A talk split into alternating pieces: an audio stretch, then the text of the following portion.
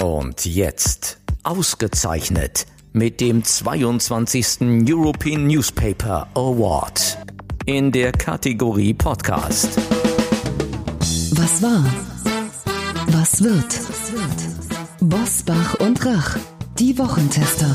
Powered bei Kölner Stadtanzeiger ksta.de. Und hier sind die Wochentester.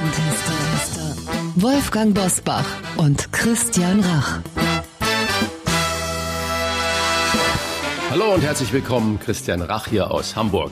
Ein herzliches Hallo auch von Wolfgang Bosbach aus Bergisch Gladbach. Der Lockdown wird verlängert vorerst bis zum 14. Februar. Das ist ein Ergebnis des Krisengipfels in dieser Woche, bei dem die Nerven so blank lagen wie lange nicht mehr. 14. Februar, gute Nachricht für alle Rheinländer. Am 15. Februar ist Rosenmontag.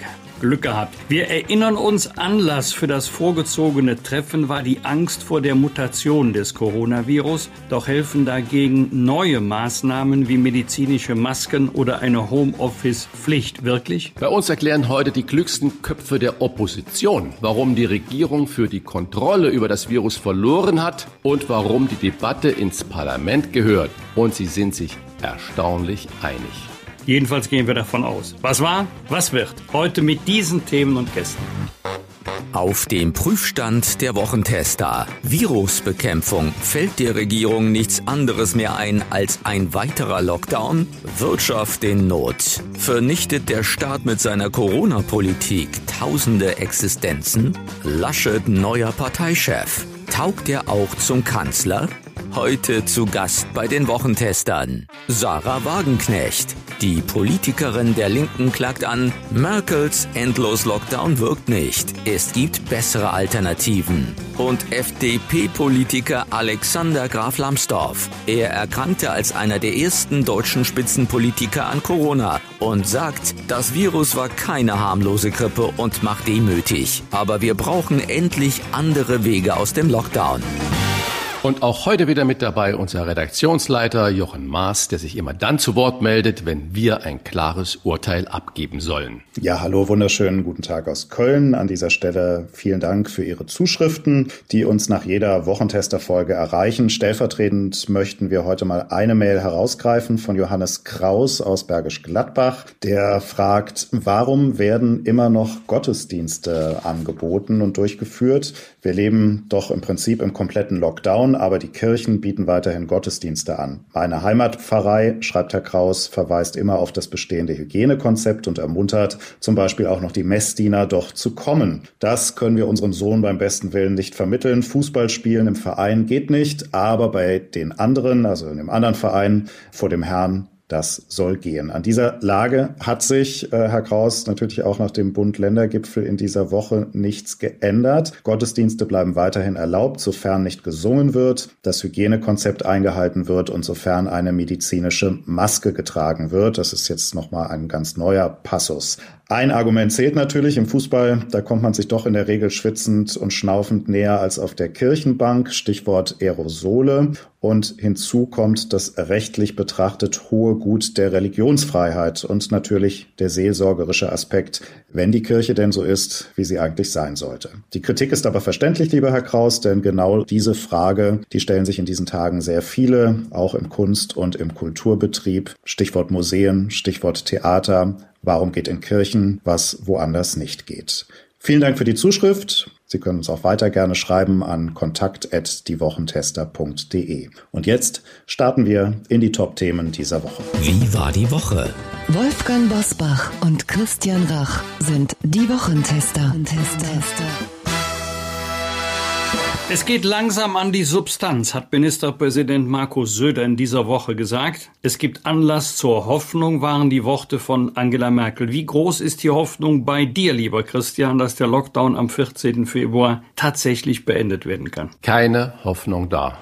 Kurze Antwort, klares Statement. Ich denke, Rosenmontag fällt äh, in den Lockdown noch. Es wäre vermutlich das fatale Zeichen, wenn dann plötzlich am gesamten Rhein von Mainz oder sogar von Lörrach bis an die Mündung Karneval gefeiert wird. Und äh, Ich glaube nicht, dass wir vor 1. März äh, irgendeine Änderung haben werden. Und äh, leider, leider, leider äh, sage ich ganz ehrlich dazu, weil ich spüre überall im Lande, dass die Geduld am Ende ist. Die Kanzlerin hat gleichzeitig gefordert, dass wir schnell auf die 50 kommen, um öffnen zu können. Sie meint natürlich den Inzidenzwert von 50 äh, Neuinfizierten pro 100.000 Einwohner. Lieber Wolfgang, wäre es nicht ehrlicher zu sagen, wir machen so lange dicht, bis das Ziel erreicht ist? Das wird doch niemals, wie ich es gerade schon vermutet habe, bis Mitte Februar sein. Was ist deine Meinung? Das fürchte ich auch, zumal nicht klar ist, was genau das Ziel sein soll. In einigen Regionen ist das sicherlich auch bis zum 14. Februar erreichbar, in ganz Deutschland flächendeckend von Flensburg bis Mittenwald. Das kann ich mir nicht vorstellen. Das wäre keine Überraschung. Das wäre die Kategorie Wunder. Und was soll eigentlich passieren, wenn der Lockdown beendet wird? Weil wir tatsächlich, jedenfalls weit überwiegend, die Zahl 50 erreicht haben und dann steigen die Zahlen wieder an. Mit der Logik, nur unter 50 kein Lockdown, fürchte ich, werden wir auch noch weit über den März hinaus uns mit diesem Thema beschäftigen müssen. Also lautet die Frage, Karl Lauterbach hat ja sogar für 25 geworben unter Hinweis auf die Wissenschaft. Ist das wirklich ein realistisches Ziel, das man erreichen kann?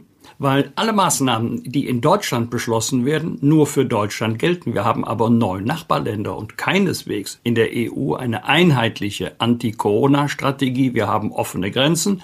Also bleibt die Frage, ist das wirklich ein realistisches Ziel? Außer der Homeoffice-Pflicht und der Pflicht zu medizinischen Masken in Geschäften, in Bus und Bahn enthalten die Beschlüsse ja eigentlich wenig Neues, auch nichts Dramatisches, bis auf Punkt 13. Dort steht, dass bis Ende Februar alle Gesundheitsämter eine Software für die bessere Nachverfolgung der Corona-Kontakte installieren und sukzessive implementieren. Ich finde, also das hätte man auch schon deutlich früher machen können, auch deutlich früher machen müssen, Christian. Ja, das war sogar das Ziel, das offizielle Ziel, dass Bund und Länder ähm, ihr Vorhaben, diese neue Software zu installieren, bis 31.12. durch sind. Und wir haben in Deutschland 380 Gesundheitsämter, die sollten dieses Programm, das heißt SORMAS, falls man das mal irgendwo liest oder irgendwo hört. SORMAS ist dieses bundesweite Programm, was zur Nachverfolgung von Corona-Infizierten äh, eingesetzt werden soll und es dadurch deutlich einfacher passieren soll. Und die sind einfach gescheitert. Bisher haben nur 111 Gesundheitsämter das Ganze im Betrieb. Das heißt, noch nicht mal ein Drittel der Gesundheitsämter ist damit bisher zurechtgekommen oder hat umgestellt. Immer wieder sind Datenschutzprobleme und so weiter wird angeführt. Und äh, da muss der Bund die Kommunen einfach in die Pflicht nehmen oder sich die Kommunen selber an den Haaren mal ziehen und sagen, Freunde, äh, wenn wir wollen, dass der Lockdown wirklich irgendwann mal beendet wird und wenn wir eine tiefe Inzidenzzahl haben, dann müssen wir die Waffe der Nachverfolgung einsetzen können, damit sie auch tief bleibt, diese blöde Zahl und diese Zahl der Infizierten. Aber wenn es um Kompetenzgerangel oder um Verschleppung von solchen wichtigen Instrumenten geht, fehlt mir persönlich wirklich jegliches Verständnis. Das muss ich äh, ganz deutlich sagen. Worüber wir gleich natürlich noch sprechen wollen, das sind die Corona-Hilfen, die verbessert werden müssen. Das sage ich mal so mit Anführungsstrichen, weil es ist ja irgendwie schon fast lächerlich, was da passiert. Nur mal kurz, äh, Bundesfinanzminister Scholz hat stolz verkündet, dass 40 Prozent weniger Schulden gemacht wurden letztens Jahr, als er eigentlich beantragt hat. Das liegt natürlich auch daran, wie er selber zugibt, dass keine Hilfen ausgezahlt wurden. Das muss man sich mal vorstellen. Wenn man dann ein Beispiel hört, wie von der Kölner Kölner Privatbrauerei Pefken, die einen Umsatzeinbruch von 95 Prozent hat, weil es das Bier halt nicht äh, als Flasche für zu Hause zu kaufen gibt, sondern nur gezapft wird. Und dann hat die Brauerei diese Woche mal auf Facebook richtig Alarm geschlagen, weil sie bis heute noch kein Geld aus der Novemberhilfe bekommen hat. Wolfgang, ist das nicht politisches Versagen? Ist das nicht organisatorisches Versagen? Was steckt hinter diesem wirklichen chaotischen Verhalten äh, da hinten dran? Es gelingt uns in Deutschland immer wieder, dass man das, was man einfach machen könnte, wenn man das auch kompliziert machen kann, garantiert auch kompliziert machen. Äh, die Finanzämter haben alle Daten vor sich liegen.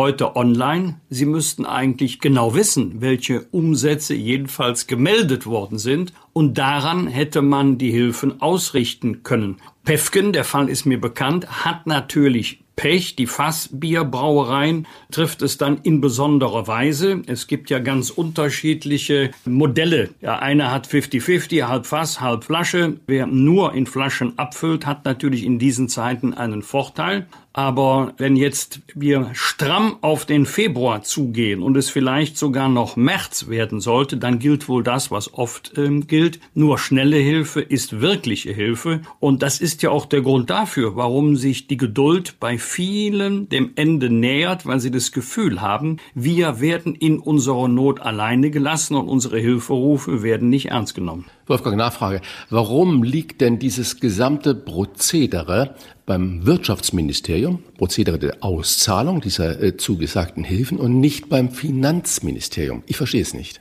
Das kann man sich eigentlich nur damit erklären, dass die Finanzämter in Deutschland keine Bundesbehörden sind, sondern Landesbehörden. Wahrscheinlich wollte man vermeiden, ähm, dass jetzt die 16 Bundesländer auch noch zuständig werden. Aber äh, dennoch hätte man ja die Regeln also nach welchen Maßstäben bekommt wer wie viel? Das hätte man bundesweit einheitlich regeln können, aber die Auszahlung selber über die Finanzämter, weil bei denen die Daten vorliegen. Wir haben ja dieses sogenannte Fiskalisierungsgesetz und äh, die Kassensicherungsverordnung, ähm, äh, TSE genannt. Das heißt, das ist ja wirklich das gläserne Wirtschaftsunternehmen. Die Finanzämter haben den absoluten Überblick und die absolute Kontrolle über die Daten eines jeglichen Betriebes. Warum dann diese Antragstelleritis wirklich noch da ist, es entzieht sich mir. Äh, weil wenn man diesen Wust an Gläsernheit, an Verwaltungsvorschriften, was Positives abgewinnen möchte, dann doch jetzt in dieser Situation, wo wir alle Möglichkeiten hätten, den Betrieben, die ja wirklich, wir haben gerade über PEFN gesprochen, und so geht es ja tausenden anderen Betrieben, wirklich zu helfen. DEHOGA, also Arbeitgeberverband der Gastronomen und Hotellerie, hat gesagt, 75 Prozent, das heißt drei von vier, bangen um ihre Existenz und nicht nur auf dem Papier, sondern in der realen Welt. Ich kann mir vorstellen, dass es selbst heute noch, also ein Jahr nach dem Ausbruch der Corona-Krise, nicht wenige gibt, die denken, ja, ja, das, das übliche Wehklagen der Wirtschaft, die immer wieder staatliche Hilfe möchte, dass wir es jetzt mit einer völlig anderen Situation zu tun haben, dass wir jetzt äh, nicht flächendeckend, der Onlinehandel boomt ja, aber doch in weiten Teilen der Wirtschaft, Gastronomie und Handel sind dafür ja nur zwei Beispiele. Dass da jetzt viele am Abgrund stehen, ich bin mir nicht sicher, ob das schon jeder Entscheidungsträger verstanden hat, die Ernsthaftigkeit der Lage. Ja, und wie ernst die Lage ist, das werden wir gleich auch in unseren Interviews mit Sarah Wagenknecht und Alexander Graf Lambsdorff feststellen. Wenn sich Linke und FDP bei einem Thema mal sehr einig sind und an einem Strang ziehen, dann ist es offensichtlich ziemlich dramatisch. Mich interessiert aber zum Abschluss noch euer Wochentester-Urteil. Es ist glaube ich, eher eine Prognose. Die Kanzlerin hat nach dem Bund-Länder-Gipfel in dieser Woche ja nochmal sehr auf den Inzidenzwert 50 hingewiesen. Wenn dieser Inzidenzwert von 50 das Maß aller Dinge für die Kanzlerin ist. Kommen wir dann in diesem Winter jemals aus dem Lockdown? Was ist da eure Prognose? Ich hoffe ja und fürchte nein. Und mit Winter meine ich vermutlich März. bis Ende März. Also ich habe keine Hoffnung. Wir haben ja mit Jens Spahn gesprochen, wir haben mit Karl Lauterbach gesprochen. Und solange all diese Experten sich nur Experten ähm, drumherum laden, die genau das bestätigen, was sie fordern, wird das eine endlose Story werden. Und weil alternative Wege, wie sie zum Beispiel Boris Palmer in Tübingen geht, bundesweit irgendwie gar nicht in Sicht sind. Und deswegen glaube ich nicht, dass es ein absehbarer Lockdown jetzt ist. Klartext, Klartext. Wolfgang Bosbach und Christian Rach sind die Wochentester. Tester, Tester. Der Endlos-Lockdown wirkt nicht. Es gibt Alternativen. Das hat die linken Politikerin Sarah Wagenknecht vor kurzem angekündigt. Und das wollen wir natürlich genauer wissen. Vor allem vor dem Hintergrund, dass der Lockdown gerade in dieser Woche bis zum 14. Februar verlängert wurde, ohne Parlamentsdebatte. Herzlich willkommen bei den Wochentestern Sarah Wagenknecht. Guten Tag, hallo. Bevor wir uns zu Corona und Lockdown und alles äußern, kurzer Kommentar von Ihnen zur Amtseinführung von Joseph R. Biden als 46. Präsident der USA. Naja, er hat ja sehr viel davon gesprochen, dass er jetzt die USA zusammenführen will. Ob er das wirklich tut, das wird natürlich von seiner Politik abhängen, weil man muss natürlich sagen, dass die USA ein tief gespaltenes Land ist und äh, dass eben dieser Regierungswechsel jetzt so stattfand, wie er stattfand, äh, das hat einerseits mit Donald Trump zu tun, natürlich, aber selbst Donald Trump ist das Produkt eines gespaltenen Landes gewesen. Das sollte man nicht vergessen. Und vor ihm haben die Demokraten regiert. Also insoweit äh, sieht man einfach nur, wohin es führt, wenn ein großer Teil der Bevölkerung sich sozial und auch kulturell von den Regierenden nicht mehr vertreten fühlt. Darf ich noch eine Nachfrage machen? Sie sind ja Mitglied der Linkspartei. In allen Kommentaren bei uns im Fernsehen über die Demokraten oder wenn man die Amerikaner vor allen Dingen in den Kommentaren hört, dann sagen die, die Demokraten sind eine linke Partei, ist eine kommunistische Ansätze. Wie schätzen Sie das denn ein? Nein, das ist natürlich völlig lächerlich. Ich meine, der Sozialstaat in den USA ist nun wirklich ein grottenschlechter Sozialstaat, also es ist ja faktisch keiner. Und einen wesentlichen Anteil daran haben die Demokraten selbst. Also Clinton damals hat beispielsweise die Sozialhilfe auf lebenslang fünf Jahre reduziert. Also das würde auf Deutschland übertragen bedeuten, man kriegt maximal fünf Jahre Hartz IV und danach kriegt man gar nichts mehr. Also noch Lebensmittelkarten und sonst nichts. Das heißt, die Demokraten haben äh, genauso wie die Republikaner sich in erster Linie um ihre Geldgeber gekümmert, um die sehr Reichen. Es waren ein bisschen andere Geldgeber, also bei den Demokraten eher die Wall Street und das Silicon Valley. Aber äh, das sind natürlich nicht die Masse der Amerikaner. Und deswegen ist ja Trump überhaupt gewählt worden. Und man darf auch nie vergessen, er hat immerhin jetzt nochmal elf Millionen Stimmen dazu gewonnen, auch wenn er die Wahl verloren hat.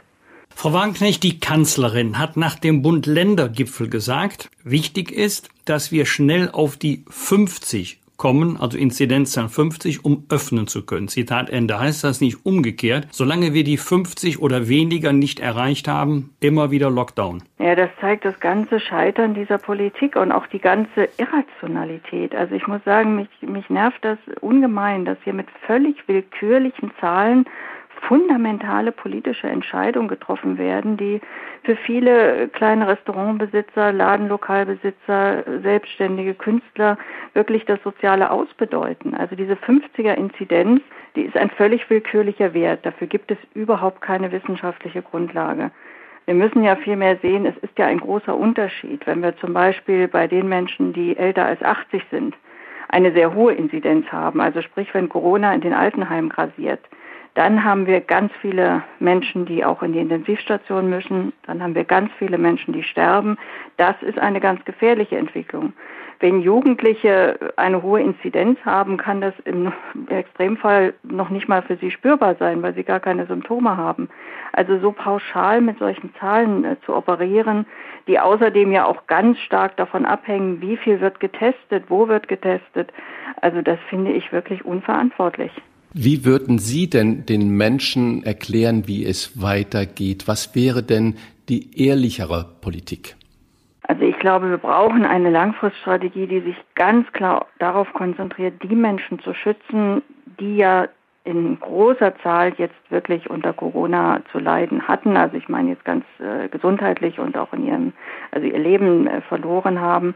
Und da gibt es ja inzwischen ganz klare Analysen. Also die übergroße Mehrheit der Menschen, die gestorben sind, haben vorher in Betreuungseinrichtungen gelebt, also in Altenheimen, in Pflegeheimen.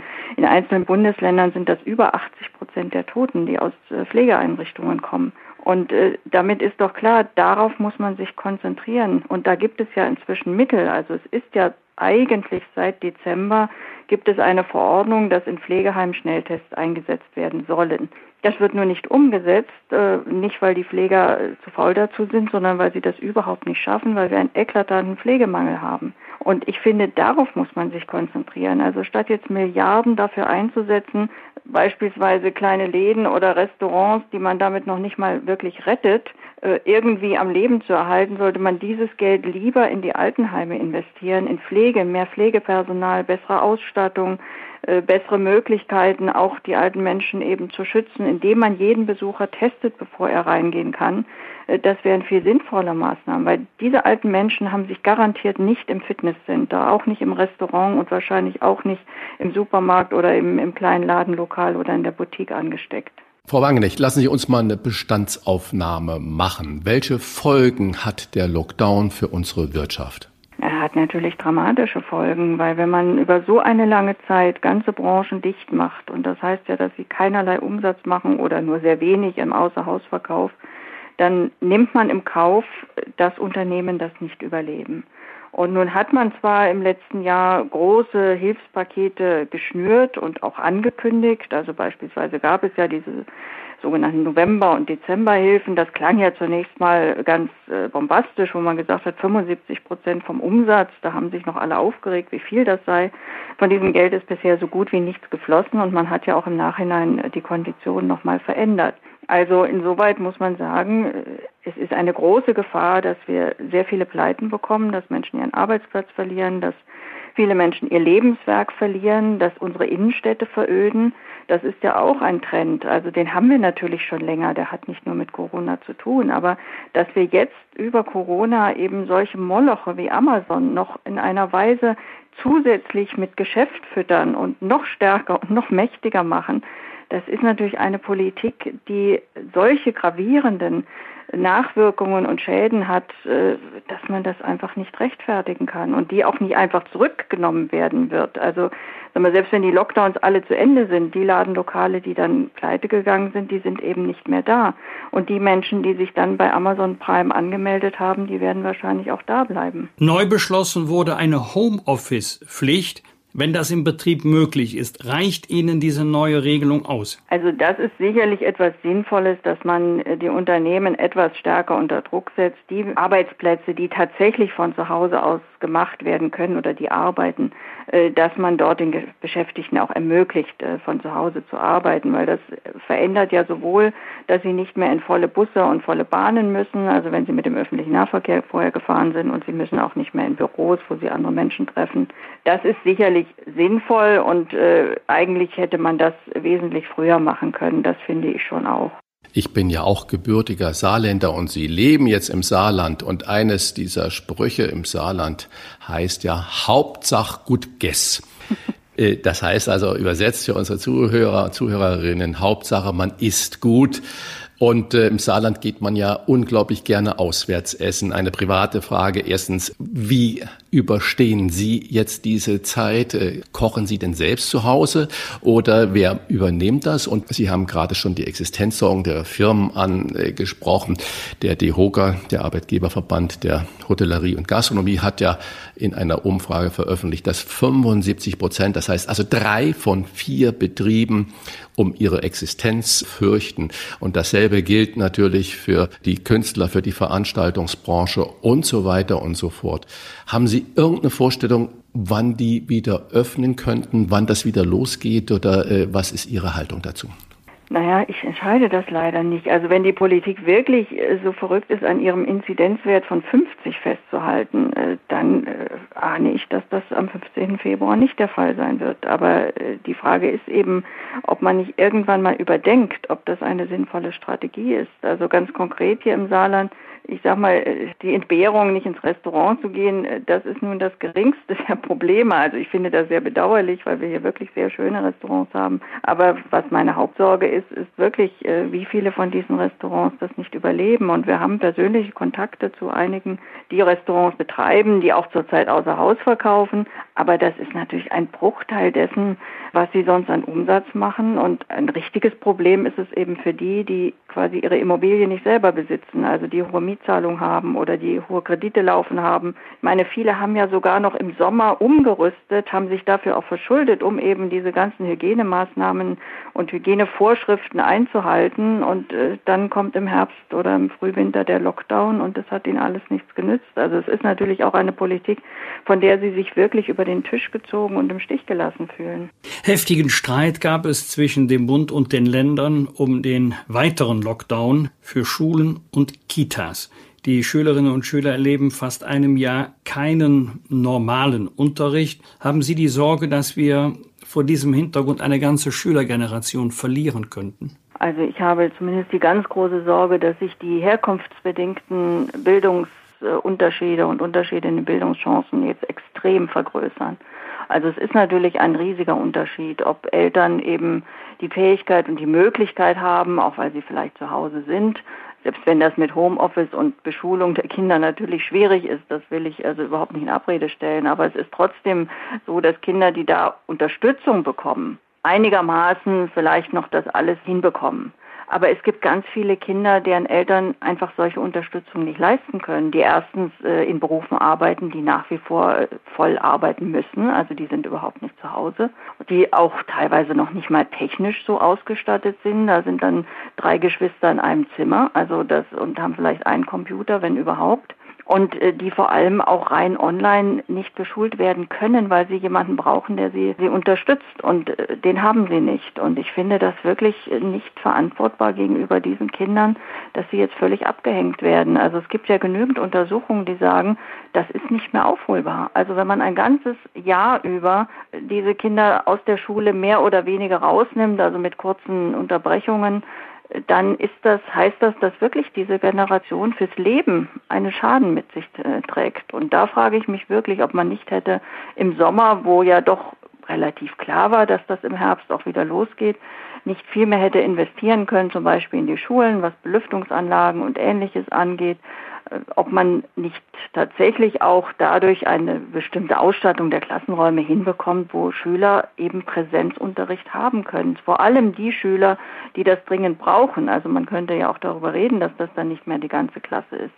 Aber einfach zu sagen, wir machen das dicht, das ist schon, also finde ich, weil Kinder haben keine starke Lobby. Also offensichtlich ist das deswegen für die Politik nicht so relevant wie andere äh, Unternehmen zu retten, von denen sie glauben, äh, dass sie wichtig sind oder wo eben die Lobbyisten dann in Berlin sehr viel intensiver für ihre Interessen werben.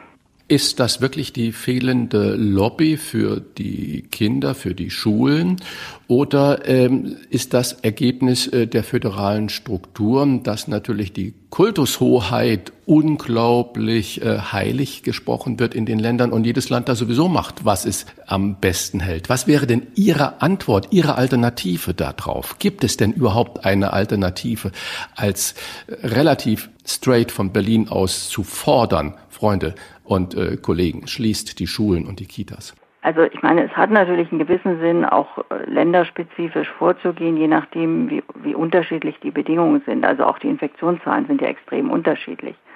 Aber was Berlin natürlich hätte machen können, weil die Mittel haben die Länder nicht. Also wenn wir jetzt sagen, wir machen ein großes Investitionsprogramm, also jetzt ist es schon fast wieder zu spät, also im Sommer hätte man das machen müssen, um alle Klassenräume mit entsprechenden Luftfiltern auszustatten, das hätte der Bund natürlich finanzieren können. Ich meine, wir haben hunderte Milliarden an zusätzlichen Schulden gemacht, um alle möglichen Dinge jetzt zu finanzieren, aber solche essentiellen Fragen, äh, da hat man noch nicht mal drüber nachgedacht. Aber Frau Wagenbrünig, da eine, eine kleine Querfrage. Es gibt ja diesen Digitalpakt Bund Länder, der wurde ja vor Corona initiiert und äh, ich glaube, das waren 2,5 oder 2,7 Milliarden äh, Euro, was da bereitgestellt wurde und von denen sind, ich glaube, zwei oder 300 Millionen vor Corona überhaupt erst abgerufen worden. Das heißt, irgendwie die Länder sträuben sich gegen die Unterstützung des Bundes auf vielfältiger Ebene. Natürlich dann vermutlich auch, wenn Luftfilter angeschafft werden sollen. Das weiß ich nicht, ob sie sich da gesträubt hätten. Also bei dem Digitalpakt scheint ja vieles schief zu laufen, was auch damit zu tun hat, dass wir ja auch keine digitale Strategie in Deutschland haben. Ich meine, wir haben ja teilweise Funknetze, wir haben äh, also auch Festnetzausstattungen, die weit hinter dem manchen Entwicklungsland zurückliegt, also, weil das einfach nicht staatlich koordiniert wird. Und äh, der ganze Digitalpakt hat ja eigentlich den Sinn, die Schulen mit digitalen Geräten auszustatten. Wenn aber, was jetzt zum Beispiel der Fall ist, einfach das Netz zusammenbricht, wenn sich die Schüler einloggen, äh, dann nützen die Geräte auch nur begrenzt. Äh, also insoweit gibt es ja einfach hier ein großes Versagen auch an Bundespolitik, was die Infrastruktur, also einfach die Ausstattung Deutschlands mit, den, mit der elementaren digitalen Infrastruktur angeht. Und äh, das ist natürlich schon ein Problem. Aber wie gesagt, bei den Schulen die digitale Ausstattung ist das eine. Ich plädiere aber trotzdem ausdrücklich dafür, dass es äh, so schnell wie möglich ein, ein Rück, Rück, eine Rückkehr zum Präsenzunterricht gibt. Da kann man natürlich darüber reden, dass ältere Lehrer, Lehrer, die irgendwie mit Vorerkrankungen wirklich gefährdet sind, dass die dann freigestellt werden. Natürlich, ich verstehe, dass Menschen Angst haben, aber äh, die Kinder so auf der Strecke bleiben zu lassen, das geht nicht. Und die Illusion, dass das mit rein digitalem Unterricht, selbst wenn er besser funktionieren würde, als er es heute tut, aber äh, die Illusion, dass man rein digital Kinder beschulen kann, die halte ich eben für eine Illusion. Das funktioniert nicht. Da gibt es auch Studien darüber. Kinder brauchen ein gemeinsames Lernen, sie brauchen die direkte Ansprache, sie brauchen auch Menschen, die sich mit ihnen beschäftigen und gucken, wo sie stehen und die ihnen helfen. Und das kann nicht rein digital passieren. Sie haben vorhin in der Sache richtigerweise auf die hohe Zahl von Schwererkrankten und Todesfälle in alten Wohn- und Pflegeheimen hingewiesen. Gilt dann das, was Sie gerade für die Schule gesagt haben, nicht auch analog für diese Einrichtungen? Womit hätten wir das, was wir jetzt erleben, im Frühjahr oder im Sommer verhindern können? Also im Frühjahr war es sicherlich schwierig, da gab es ja auch noch keine Schnelltests. Im Frühjahr hat man dann eben erstmal gesagt, wir schränken die Besuche ein, was natürlich auch eine problematische Maßnahme war.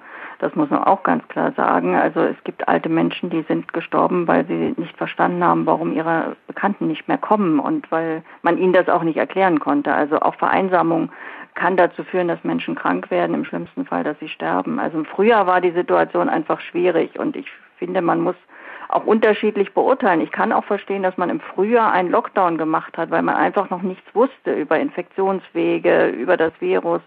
Das war alles unbekannt. Aber inzwischen haben wir Schnelltests. Inzwischen wissen wir, wo die Risikobereiche sind.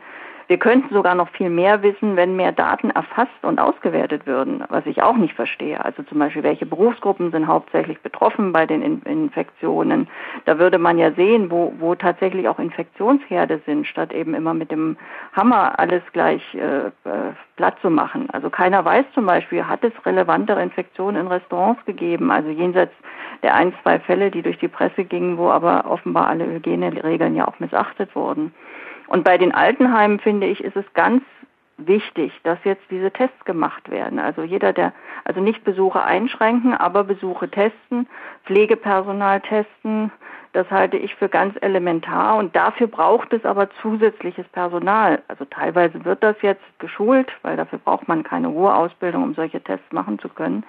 Aber das ist eben ein Kernproblem, an dem man tatsächlich im Sommer hätte arbeiten müssen. Wir brauchen mehr Pflegekräfte. Das ist ja eine alte Erkenntnis, also das ist ja gar nichts Neues in der Corona-Pandemie. Aber äh, es hat ja etwas damit zu tun, dass Pflegeheime privatisiert wurden, auch dass Krankenhäuser privatisiert wurden, dass es eben immer weniger Pflegerinnen und Pfleger gibt, dass sie schlecht bezahlt sind, dass sie schlechte Arbeitsbedingungen haben und dass deswegen auch immer mehr Menschen aus diesem Beruf fliehen. Also es gab eine Untersuchung, dass wir 300.000 ausgebildete Pflegekräfte in Deutschland haben, die aber nicht mehr in ihrem Beruf arbeiten. Und die Hälfte davon würde zurückkommen, wenn die Arbeitsbedingungen besser wären und wenn sie besser bezahlt würden. Also das zeigt ja, dass es durchaus Möglichkeiten gibt, den Pflegenotstand auch relativ kurzfristig zu beheben. Dafür muss man dann allerdings öffentliche Mittel bereitstellen kurzfristig beheben ist natürlich ein Stichwort. Boris Palmer in Tübingen ist ja von Anfang an, also eigentlich schon vom Frühjahr an, andere Wege in seiner Stadt gegangen. Und das gipfelt ja dann heute darin, dass er sagt, wir machen getrennte Einkaufszeiten für die älteren Mitbürger. Wir äh, stellen denen ein Taxi zum Preis des öffentlichen Nahverkehrs zur Verfügung und hat damit wirklich große Erfolge. Äh, nur eine private Sache, meine Frau Mutter ist auch in St. Ingbert in einem Heim Heim wunderbar geführt. Sie ist fast 91. Und der dortige Heimleiter hat ebenfalls diese Taktik vom Anfang an des Jahres so gemacht und zählt heute eigentlich mit seinem Heim als Referenzunterkunft für die betagten äh, tollen alten Menschen und hat null Infektionen bisher gehabt. Die sind aber am Rande der Belastbarkeit. Und nun stellt der Bund, sagt, okay, wir sehen das Problem, wir wissen, dass wir viel weniger Tote, viel weniger schwere Erkrankungen haben, wenn wir testen in den Heimen und stellt Bundeswehr Mitarbeiter, Mitarbeiterinnen zur Verfügung. Und der Städtetag lehnt das ab, weil Haftungsfragen nicht geklärt sind. Irgendwie als außenstehender Beobachter kann ich nur noch den Kopf schütteln. Sie haben ja recht mit dem mangelnden Personal und der schlechten Bezahlung und so weiter. Aber jetzt Soforthilfe abzulehnen, ist doch lächerlich, oder? Nein, das sollte man nicht ablehnen. Vor allem gibt es ja auch ganz viele Menschen, die jetzt, also zum Beispiel aus der Gastronomie in Kurzarbeit sind, die sich gern was dazu verdienen würden. Also wenn man denen die Möglichkeit gibt, also so einen Kurs zu besuchen, wie man den Test richtig macht. Also nachdem, ich bin ja auch Laie, aber nach dem, was man mir vermittelt hat, ist das keine hochkomplexe und anspruchsvolle Aufgabe. Äh, dann würden die das auch machen. Also sag mal, Tester zu finden, die in den Pflegeheimen bereit sind, dort die Tests durchzuführen und dafür natürlich ein entsprechendes Geld bekommen. Das sollte ohne Probleme möglich sein, wenn man es denn wollte. Und die ganzen anderen Maßnahmen, die Sie genannt sind, natürlich auch. Aber dafür müsste man die Heime schon auch unterstützen. Also zum Beispiel könnte man ja auch überlegen, dass man Pflegekräfte das ist auf dem Land wahrscheinlich ohnehin so, dass sie mit ihrem eigenen Auto ins Pflegeheim fahren, aber in den Städten nicht unbedingt, dass man auch bei den Pflegekräften guckt, wie gibt es Möglichkeiten, dass sie nicht in die öffentlichen Verkehrsmittel müssen. Weil das ist natürlich eine Infektionsgefahr. Und wenn sie dann im Heim ankommen, ist natürlich die Gefahr, dass sie das Virus mitbringen. Also all das sind ja Maßnahmen, über die man reden kann. Und was ich nicht verstehe, ist, warum analysiert man nicht solche Erfahrungen und warum zieht man daraus nicht Schlussfolgerungen und konzentriert sich vor allem darauf, so etwas zu tun? Ich meine, natürlich betrifft das auch zu Pflegende, die zu Hause sind, wo ambulante Pflegedienste unterwegs sind. Da muss man auch gucken, dass die ihnen eben das Virus nicht in die Wohnung tragen. Aber das sind doch die Schlüsselfragen. Also wenn wir ganz klar wissen, dass im letzten Jahr die Mehrheit der Menschen oder eigentlich die übergroße Mehrheit, die gestorben sind, aus einer bestimmten Alterskategorie sind und überwiegend eben teilweise sogar aus Heimen kommen, dann muss man doch sehen, wo ist der Schlüssel, wenn wir das beheben wollen. Und äh, das verstehe ich nicht, wieso man sich nicht darauf konzentriert, abstrakte Infektionszahlen, abstrakte Inzidenzzahlen, die nützen uns doch gar nichts. Also die bringen niemanden etwas, ob man die hoch oder runter sieht. Was vielen in der Krise auffällt oder jedenfalls so erscheint, die Opposition ist relativ leise. Liegt es daran, dass die Corona-Politik so eine Art Closed Shop mit ausgewählten Experten zwischen Bund und Ländern geworden ist? Na, es ist ja auch schwierig äh, als Opposition, weil wir in den Runden, in denen das alles entschieden ist, zumindest als Opposition nicht sitzen. Also wir sitzen dort eventuell in Form eines Ministerpräsidenten, jetzt, also ich sage jetzt mal die Partei, die Linke, äh, durch Bodo Ramelow vertreten. Thüringen, aber wir sitzen, ja. ja. aber wir sitzen nicht in diesen Runden als Opposition und äh, die Parlamente diskutieren ja immer erst im Nachhinein oder manchmal auch gar nicht über die Maßnahmen und zum Beispiel auch, was Sie ansprechen mit der Auswahl der Experten. Ich finde das unmöglich, wie das jetzt wieder gelaufen ist. Also vor diesem Corona-Gipfel, dem letzten, den wir jetzt hatten, gab es ja wieder eine Expertenanhörung. Und ich meine, das Normale ist ja in jeder Bundestags, jedem Bundestagsausschuss gibt es immer Expertenanhörungen, die sind meistens kontrovers, weil jede Partei kann eben Experten benennen und dadurch hat man unterschiedliche Meinungen. So, und diese Experten, die jetzt also die Kanzlerin und die Ministerpräsidenten beraten sollten, die waren handverlesen von der Bundeskanzlerin und die haben auch mit einer kleinen Ausnahme, aber alle wirklich von vornherein war klar, das sind Unterstützer der Regierungslinie, die teilweise sogar eben Verschärfungen und einen noch härteren Lockdown fordern. Ja, aber dann zu sagen, jetzt hat uns die Wissenschaft ein solches, äh, eine solche äh, Maßnahme empfohlen, ist natürlich völlig daneben. Wenn ich die Wissenschaftler nur einlade, die das empfehlen, dann kriege ich natürlich auch nur eine entsprechende Expertise. Also schon da fängt es ja an, dass man eigentlich elementare demokratische Prozesse nicht mehr beachtet und auch in dieser Corona-Krise ausgehebelt hat. Das ist leider so. Also Sie sagen, man braucht unbedingt die Einbeziehung des Bundestages, um wegzukommen von dieser straighten Linie und um neue Ideen zuzulassen. Oder könnte man auch sagen, äh, das würde das Handeln noch komplizierter machen?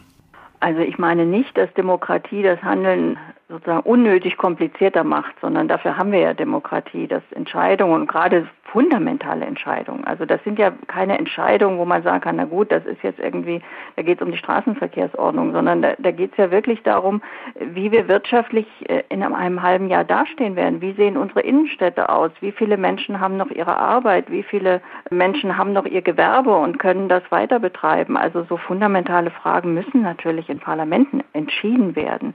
Und es ist eben auch ein Problem, warum beziehen wir nicht stärker oder warum bezieht auch die Politik nicht stärker unterschiedliche Experten ein? Also es ist ja, es gibt ja nicht die Meinung der Wissenschaft dazu. Also wenn ich zum Beispiel den Virologen Streeck höre, ist das eine ganz andere Empfehlung als äh, wenn ich den Virologen äh, Herrn Drosten höre. Also das sind natürlich, äh, da sind ist ja eine große Bandbreite und wir sollten auch nicht nur die Virologen hören. Wir sollten natürlich auch die Ökonomen, die Soziologen, auch die Psychologen hören, weil äh, die Nebenwirkungen dieser ganzen Maßnahmen, die sind einerseits ökonomisch, aber sie haben ja auch etwas mit einer veränderten, einem so veränderten Sozialverhalten zu tun. Also Menschen sind ja in der Regel darauf angelegt, dass sie mit anderen Menschen umgehen wollen, dass sie soziale Kontakte wollen. Viele Menschen werden depressiv, wenn sie das nicht bekommen.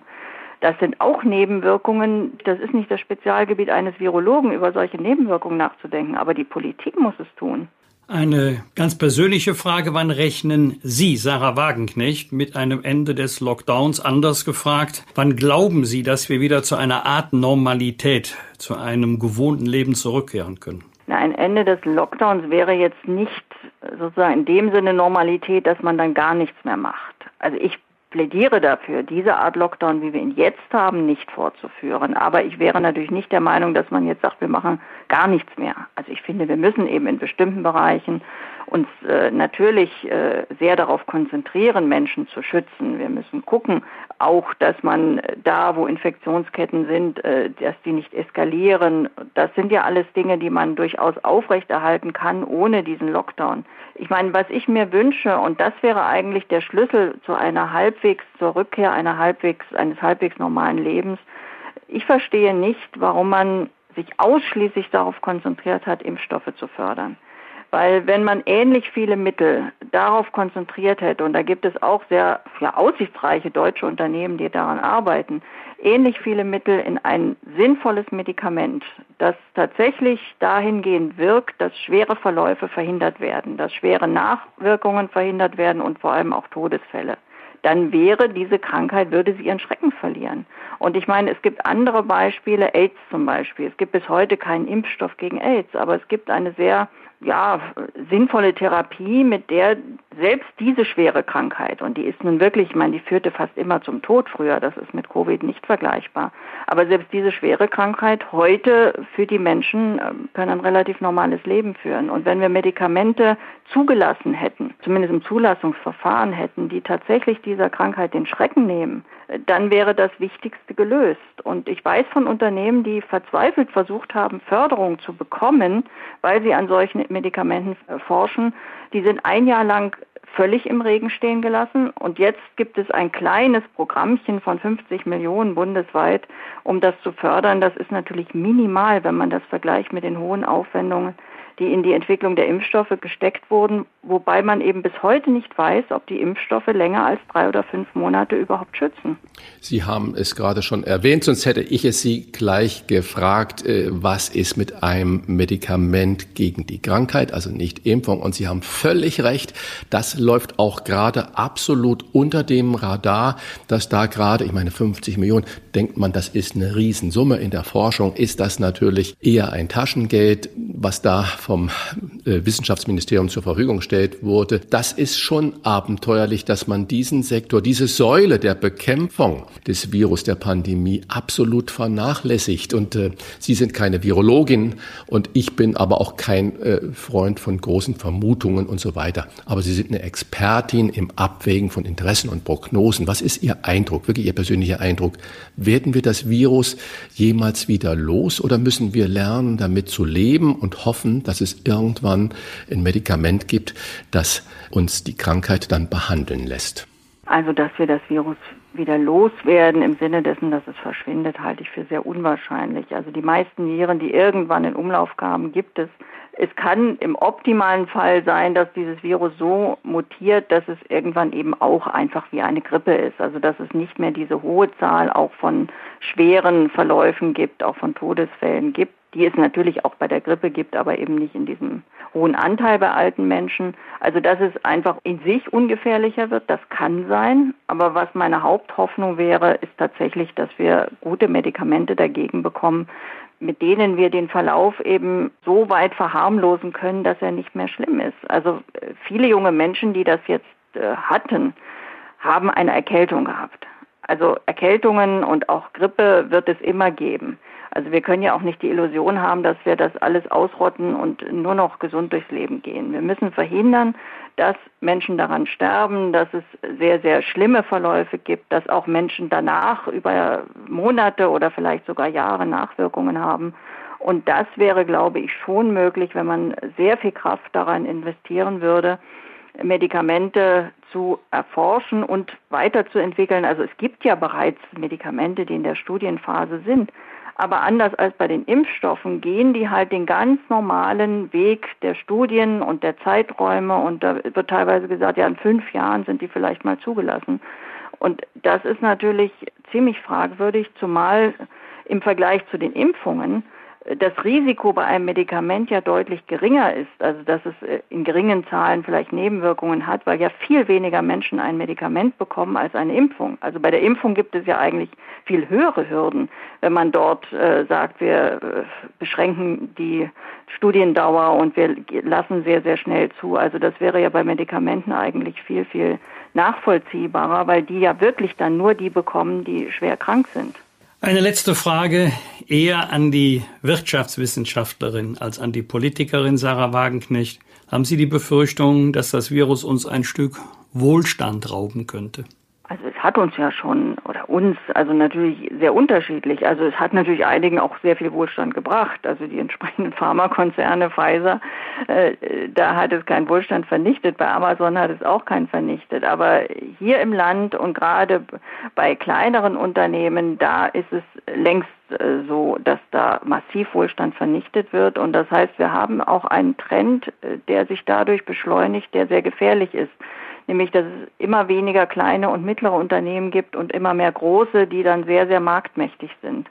Und dieser Trend ist jetzt durch diese Pandemie enorm beschleunigt worden. Und darunter leiden am Ende alle, weil wenn der Wettbewerb eingeschränkt wird, äh, ist am Ende natürlich äh, auch der Kunde äh, derjenige, der die Rechnung zahlt. Also das ist schon eine gefährliche Entwicklung und das kann man nicht nur in Zahlen des Bruttoinlandsprodukts messen. Da kann man sagen, fünf Prozent, ja, das ist vielleicht überschaubar noch der Einbruch.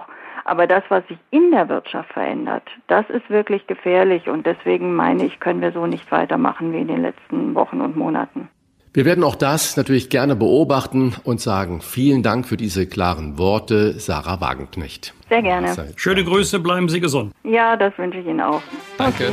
Tschüss. Tschüss. Fragen wir doch, fragen wir doch. Wolfgang Bosbach und Christian Rach sind die Wochentester. Tester, Tester. Er gehörte zu den ersten deutschen Spitzenpolitikern, die im vergangenen Frühjahr an Corona erkrankt sind. Und er hat erfahren, Corona ist keine harmlose Grippe. Als die Impfstoffdebatte hochkochte, platzte ihm der Kragen und er twitterte, dass er keinen Impfnationalismus wolle wie Deutschland im europäischen Vergleich bei der Corona-Bekämpfung dasteht und warum er eine Einschränkung der Freiheitsrechte fürchtet, das wird er uns hoffentlich gleich erklären. Herzlich willkommen, Alexander Graf Lambsdorff, stellvertretender Fraktionschef der FDP im Deutschen Bundestag. Hallo, lieber Herr Bosbach, grüße Sie. Hallo, auch von Graf mir, Lambsdorff, Lambsdorff, vielleicht bevor wir zu Corona und Europa kommen, was wäre Ihr erstes Wort oder ein großer Wunsch an den neuen amerikanischen Präsidenten aus deutscher, aus europäischer Perspektive? Ja, mein erster und großer Wunsch ist, dass ihm eine gelingende Amtszeit beschieden sein möge. Und das heißt natürlich für ihn als allererstes Mal der Corona-Krise Herr zu werden im eigenen Land. Die Amerikaner sind ja wie wir aufgestellt, ganz föderal. Und was in den einzelnen Bundesstaaten passiert, kann er gar nicht so sehr beeinflussen. Aber das Land hat äh, 400.000 Tote zu beklagen. Also wenn er es da schafft, äh, Fortschritte zu machen und, und bei der Bevölkerung das auch so gesehen wird, ich glaube, das wäre das Wichtigste zum Start seiner Präsidentschaft. Herr Lambsdorff, Ihre Partei hat immer wieder äh, an die Einbindung des Parlaments bei zukünftigen Entscheidungen appelliert. Nun gab es wieder eine Lockdown-Verlängerung nach dem üblichen Muster. Handverlesene Experten ja. beraten die Regierung und dann dürfen die Länder auch noch was sagen und dann wird das mehr oder weniger umgesetzt. Warum hört man da von Ihnen äh, dazu nicht lautere Kritik?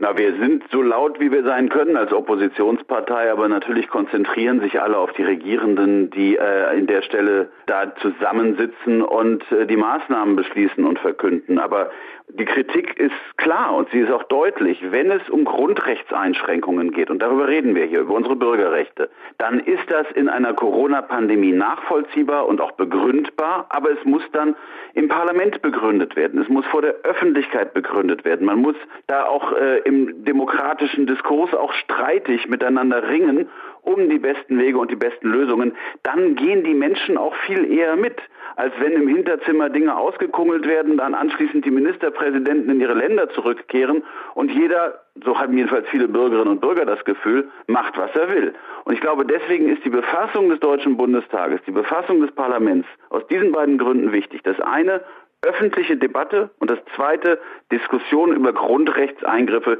gehören ins Parlament. Sie haben ja gerade schon die USA erwähnt, äh, dass der Föderalismus dort eigentlich ein äh, großes, starkes Instrument ist und dass die Zentralregierung die mhm. Bundesregierung in den USA eigentlich gar nicht so durchregieren kann. Wir haben ja gesehen, dass Gott sei Dank äh, die einzelnen Staaten da der Trumpschen Versuchung äh, widerstehen konnten, weil sie eigene Gesetze hatten. Aber jetzt vor diesem Hintergrund, bei uns ist ja auch der Föderalismus eigentlich der Flickenteppich, der im Moment unglaublich beklagt wird. Nach dieser äh, letzten Sitzung am Dienstag hat Niedersachsen sofort gesagt, wir machen aber eigene Schulregelung.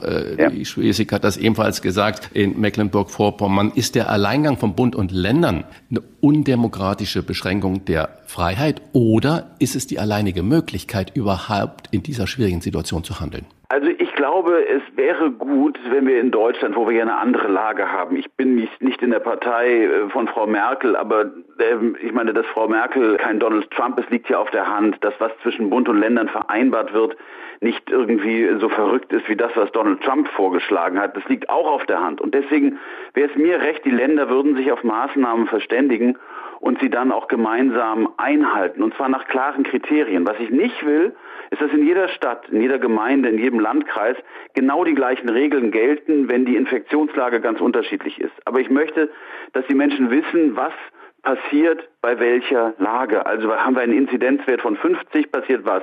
Bei 100 was anderes. Bei 200 natürlich nochmal was anderes. Das ist vollkommen klar. Aber diese Verlässlichkeit der Regeln ist viel besser, finde ich, als eine Salamitaktik, bei der man Schritt für Schritt sich nach vorne tastet und dann die Länder rechts und links davon abweichen, sodass sie nicht wissen, welche Regeln eigentlich wirklich anwendbar sind, auch wenn sie versuchen, sich korrekt zu verhalten, manchmal an Grenzen stoßen. Und das ist, glaube ich, etwas, da würde ich mir einfach ein bisschen mehr ja, Zusammenhalt der Akteure wünschen und ein bisschen mehr Disziplin äh, bei den einzelnen Bundesländern, wenn es darum geht, diese Regeln umzusetzen. Würde Ihre Partei da mitmachen? Das glaube ich schon. Also ich glaube, dass wir da, wo wir regieren, genau das tun. Es gibt Regeln, bei denen wir natürlich auch im Streit sind, äh, ob sie sinnvoll sind oder nicht. Wir haben uns zum Beispiel stark ausgesprochen gegen die sogenannte 15-Kilometer-Leine, weil die infektiologisch, epidemiologisch nicht begründbar ist. Aber dass wir insgesamt die Verantwortung der Politik sehen für Regelungen, mit denen der Gesundheitsschutz der Bevölkerung gewährleistet wird, da können sich bei den Freien Demokraten darauf verlassen. Wichtig ist, dass wir schnell auf die 50 kommen, um öffnen zu können, hat Angela Merkel verkündet. Wird das Ihrer Einschätzung nach in diesem Winter zu erreichen sein?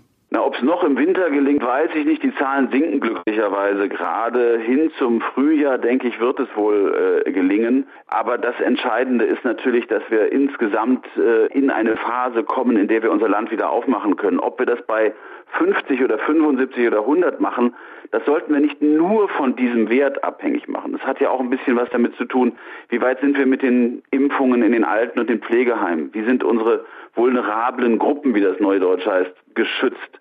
Äh, wie sieht es aus mit der Versorgung mit Intensivbetten und vor allem mit Pflegerinnen und Pflegern an den Intensivbetten?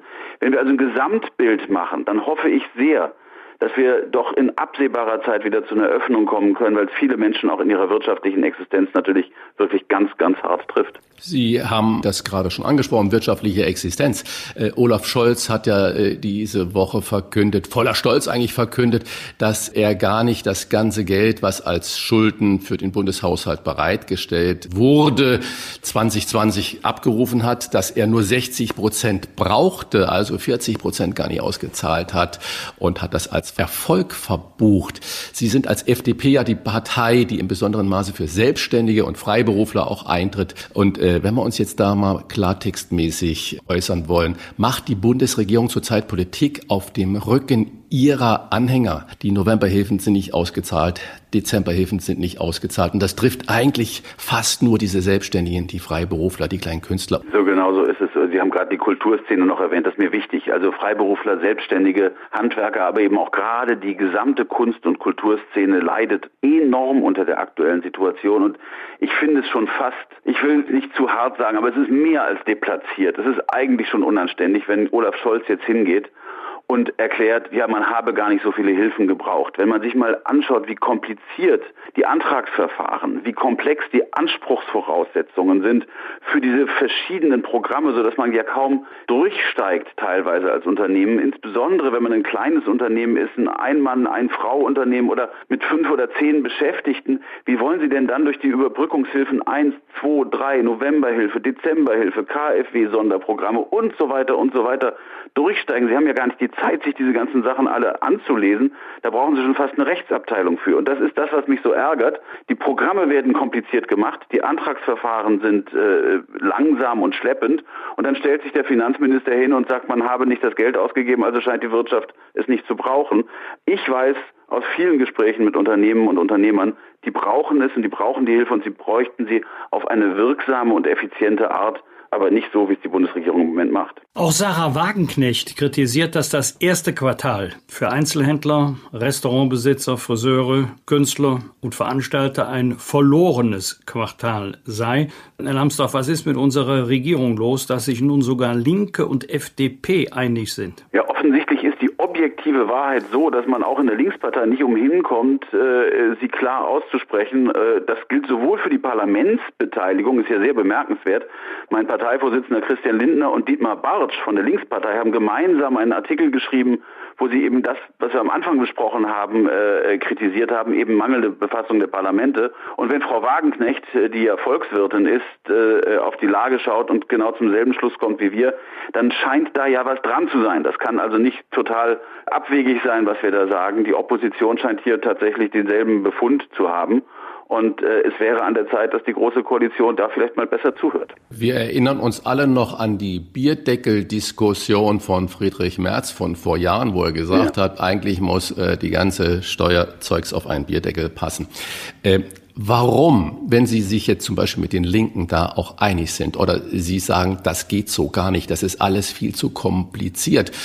Stichwort Bierdeckel. Warum zeigen Sie nicht bundesweit mal ein DIN A4-Seite auf, wo draufsteht, so würde es einfach funktionieren, so wäre Betrug ein Riegel vorgeschoben und so würden wir wirklich den Selbstständigen, den Künstlern, den Freiberuflern, den Handwerkern und so weiter wirklich helfen können. Warum sehe ich so einen Zettel von Ihrer Partei nicht? Vielleicht, wenn ich antworten darf, weil Sie nicht genau ja, genug hingeguckt haben. Wir haben schon im März, also im ersten Lockdown, einen ganz einfachen, klaren und, und, und guten Vorschlag gemacht, nämlich die negative Gewinnsteuer. Also das heißt, man sagt, wir wissen alle, dass die Unternehmen in diesem Jahr Verluste machen und sie zahlen ja Steuern auf die Gewinne der vergangenen Jahre. Und indem man das einfach von, miteinander verrechnen lässt, hat man sofort die Liquidität in den Unternehmen ohne irgendwelche komplizierten Berechnungsverfahren, ohne langwierige Anträge, ohne dicke Stapel von Formularen. Warum? Aus einem ganz einfachen Grund. Die Auszahlung erfolgt über das Finanzamt. Und die Finanzämter kennen die Daten, die kennen die Unternehmensdaten, die funktionieren auch in der Corona-Krise einwandfrei. Ist ja der beste Teil der öffentlichen Verwaltung, was die Effizienz angeht. Wehe, man ist einen Tag zu spät, zack, kriegt man eine Strafe. Das funktioniert da, aber umgekehrt sollten wir in der Krise jetzt die Finanzämter dafür nutzen, den Unternehmen unter die Arme zu greifen durch diese negative Gewinnsteuer, anstatt eben diese komplizierten Antragsverfahren zu machen. Das haben wir vorgeschlagen schon im März. Also das ist wirklich ein Vorschlag, der lange auf dem Tisch liegt. Und ehrlich gesagt, ich verstehe beim besten Willen nicht, warum Olaf Scholz, warum das Finanzministerium diesen Vorschlag nicht aufnehmen. Äh, Wolfgang Bosbauer und ich, wir haben auch schon öfters über das Verhalten des Finanzamtes oder über die Zuständigkeiten Finanzministerium und Wirtschaftsministerium diskutiert, was da die bessere Möglichkeit sind. Und wir sind uns eigentlich auch einig, dass der Spielball da bei der Finanzverwaltung so liegt. Aber jetzt eine weitere Frage. Was wäre denn Ihre Alternative zum scheinbar unendlichen äh, Verlängerungen von Lockdowns? Eben versucht mal anzudeuten. Also zum einen will ich eines sagen. Natürlich muss man ein Land runterfahren, wenn eine Pandemie sich so verbreitet, wie wir das im Moment haben. Und natürlich ist es verantwortungsvoll, aufeinander Rücksicht zu nehmen, die, die, die Regeln einzuhalten. Das ist vollkommen klar. Was uns aber als Freie Demokraten seit Anfang der Pandemie eigentlich umtreibt, ist die Frage der Planbarkeit, der Sicherheit und der klaren Kriterien. Also bei der Planbarkeit und der Sicherheit ist es schwierig, weil das Infektionsgeschehen manchmal schwer vorauszusagen ist. Und das sehen wir auch in den Landesregierungen, an denen wir beteiligt sind. Das ist manchmal so, dass man schnell reagieren muss. Aber wie reagiert man dann? Und dann kommen die Kriterien ins Spiel. Und diese Kriterien müssen eben die sein, die ich eben kurz erwähnt habe. Das ist einmal die Inzidenz, wie schnell ist die Verbreitung, wie ist die Fähigkeit der Gesundheitsämter, eine Nachverfolgung darzustellen. Also da sind ja ganz unterschiedliche Leistungsniveaus zwischen unterschiedlichen Gesundheitsämtern in Deutschland. Das ist ganz erstaunlich. Wie sieht es mit der Versorgung mit Intensivbetten aus? Und jetzt, wo die Impfkampagne begonnen hat, äh, wie weit sind wir mit den Impfungen? Und wenn wir das an Kriterien zugrunde legen, nach Landkreisen differenziert, nach Städten differenziert, dann haben wir einen Plan, wenn man sagt, beispielsweise die Bettenversorgung ist sichergestellt, die äh, Inzidenz äh, nähert sich der 50, äh, äh, die Impfung in den Pflegeheimen in einer bestimmten Stadt ist äh, zu 80 Prozent abgeschlossen, dann muss man in der Stadt sagen können, okay, dann können wir vielleicht auch die Gastronomie und den Einzelhandel wieder aufmachen. Sie haben gerade schon von Planbarkeit und äh, Reagieren gesprochen. Wir hatten ein Gespräch mit Boris Palmer, OB aus Tübingen. Sie kennen ihn ja. natürlich. Der ist ja mit seiner gesamten Verwaltung andere Wege gegangen mit äh, erstaunlichen Erfolgen. Und er hat dann auch gesagt, dass es vermutlich Politikern generell schwer falle, einmal eingeschlagene Wege wieder zu verlassen. Das heißt, einmal haben wir jetzt diese Inzidenzwert gemacht und so weiter. Dabei bleiben wir. Ist da irgendwie an dieser Aussage von Boris Palmer was dran? Ja, da ist ein bisschen was dran. Das ist gar keine Corona-spezifische Diskussion, sondern das ist eine allgemeinpolitische Diskussion. Äh, wir müssen auch in der Politik in der Lage sein, Fehler zu erkennen, Fehler zu korrigieren und natürlich müssen wir uns der Kritik in den Medien stellen äh, und auch der Kritik äh, der politischen Wettbewerber. Aber diese Kritik ist das ist jedenfalls meine Beobachtung in den letzten Jahren doch manchmal äh, an den Rand der Hysterie gegangen und auch überzogen gewesen, so dass es viele gibt, die sagen, also ehe ich mir fürchterlich harte Kritik, teilweise unfaire Kritik einfange, bleibe ich lieber auf dem eingeschlagenen Pfad und hoffe auf das Beste, obwohl vielleicht einige Indikatoren schon dafür sprechen, äh, einen anderen Weg einzuschlagen. Das ist aber eine Frage der demokratischen Kultur, des Umgangs der Politiker miteinander, auch des Umgangs der Öffentlichkeit mit der Politik und auch der Medien natürlich. Ähm, insofern, Boris Palmer hat recht an der Stelle. Da gibt es sowas wie eine Pfadabhängigkeit aus Angst und das ist eigentlich keine gute Situation. Vielleicht ist das eine der Lektionen der Corona-Krise, dass wenn wir vielleicht äh, mal hier rausgekommen sind, äh, wir uns da alle miteinander unter Demokraten äh, anschauen können und äh, überlegen können, ob das wirklich so gut ist, dass das, was Palmer sagt, im Moment jedenfalls richtig ist. Wir haben ja vor kurzem heftig über die Frage gestritten, ob es richtig war, den Impfstoff oder die Impfstoffe über die EU einzukaufen. Sie haben sich damals entschieden gegen den Impfnationalismus, Zitat, ausgesprochen. Gilt das auch jetzt noch, wenn wegen zu wenig Impfstoff die deutsche Wirtschaft länger am Boden liegen bleibt, als das sein müsste? Ja, das ist lustig, Herr Bosbach, dass Sie das sagen. Das scheint sich offenbar irgendwo festgesetzt zu haben. Ich habe diesen Begriff, den ich für ein Totschlagsargument halte, nicht verwendet, sondern ich habe einen Journalisten, der die Europäer so hart kritisierte und die Mitgliedstaaten, die Europäische Kommission für die, den Plan gemeinsam zu beschaffen, mal gefragt, wie denn seine Alternative aussehe. Dass wir in Deutschland alles aufkaufen und die Polen, Holländer, Italiener und so weiter nichts kriegen und wir dann anschließend fröhlich geimpft zu denen in den Urlaub fahren. Also da habe ich gesagt, das, das ist der falsche Weg. Es ist richtig, europäisch gemeinsam zu beschaffen. Aber dann, und das gilt für die EU-Kommission wie für alle anderen auch, muss man sich fragen lassen, haben die das denn richtig angefangen? Also haben die gut verhandelt, haben die genug beschafft, haben die das Risiko adäquat gestreut, all diese Dinge. Und das ist da, da sind teilweise Sachen bei rausgekommen, wo auch ich sehr kritisch drauf schaue. Also beispielsweise die Menge der Impfstoffe, die da besorgt worden ist, ist in meinen Augen nicht ausreichend gewesen. Äh, da glaube ich, hätte man mehr machen können. Aber das eigentliche Thema hier ist, wollen wir in der Stelle uns als Europäer auseinanderdividieren lassen? Einzelne Länder stehen super da und andere Länder gucken in die Röhre. Nein, ich bin dafür, dass wir eine europäische gemeinsame Lösung machen. Und die Frage der Öffnung und der Wirtschaft, Ich wünsche mir das so dringend wie kaum jemand sonst. Das ist ja vollkommen klar. Aber zurzeit ist der Flaschenhals die Produktion. Es ist nicht so sehr die Frage der kontrahierten Mengen, also dessen, was man gekauft hat per Vertrag, sondern im Moment kommen die Firmen einfach mit der Produktion nicht hinterher. Deswegen ist jetzt entscheidend, die Produktion hochzufahren, die Verteilung in der Fläche hinzukriegen und dann die Impfung hochzufahren. Ich hoffe, dass das vor dem Sommer gelingen kann. Jedenfalls ist das der Plan der Kommission. Europäische Solidarität haben Sie angesprochen. Fakt mhm. ist aber doch auch, Dänemark äh, hat fast drei Prozent der Bevölkerung schon geimpft. Deutschland mal gerade etwas über ein Prozent und die Niederlande noch viel weniger. Mhm. Wie kommt es denn zu solchen äh, Differenzen innerhalb äh, der EU? Ist das äh, einfach deutsches Versagen in der Organisation oder was steckt dahinter? Also wir sind ja, das sehen Sie an den Zahlen, wenn wir von 100 Prozent ausgehen als Gesamtgrundmenge und dann sagen, wir wollen zwischen 60 und 80 Prozent impfen, dann sind wir natürlich bei einem oder drei Prozent noch total am Anfang dieses Prozesses. Ähm, ich glaube, teilweise ist es ähm, Organisationsversagen, das ist ganz klar. Bei manchen anderen Ländern geht es ein bisschen schneller, weil sie kleiner sind, kleinere Entfernungen haben, einfache Organisationen. Ich glaube, dass wir beispielsweise Nordrhein-Westfalen, beispielsweise um mal das größte Bundesland zu nehmen, eine ganz gute Organisation haben mit den Impfzentren überall. Aber ist genau das Problem, was ich eben gesagt habe. Nordrhein-Westfalen musste jetzt die Impfung unterbrechen, weil der Impfstoff nicht geliefert werden kann, weil BioNTech zurzeit die Fabrik umbaut, in der die Vakzine produziert werden. Also ich würde da auch zu ein bisschen Geduld raten. Jetzt warten wir mal die nächsten Tage ab. Ich weiß, dass es schnell gehen muss. Es äh, hängen Leben dran, das ist vollkommen klar. Aber nochmal, der Flaschenhals zurzeit ist die Produktionsmenge, nicht so sehr Organisation oder Beschaffung.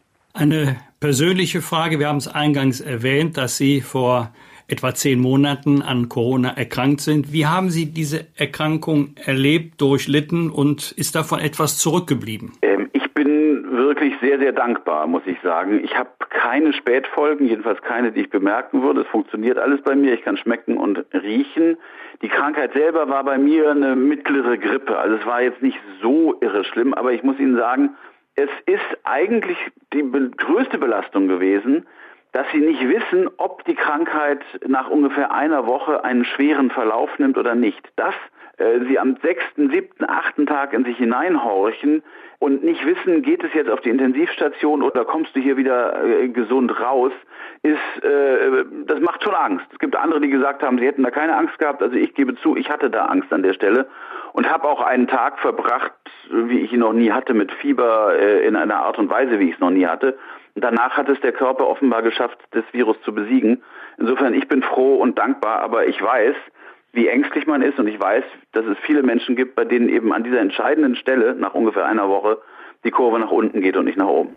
Danke, dass Sie da wirklich so ehrlich äh, geantwortet haben. Finde ich ganz spannend, äh, diese persönlichen Gefühle dann da so zu hören. Aber das ist ja auch ein Grund, weil wir alle jetzt inzwischen wissen müssten, wie schwerwiegend die Erkrankung ist oder auch die ähm, Folgeschäden sein können. Deswegen gibt es ja eine neue Software, die SORMAS heißt. Die soll die Nachverfolgung der Corona-Kontakte verbessern. Viele fragen sich, warum es so schwer ist, dass die Gesundheitsämter äh, das wirklich bundesweit alle installiert haben.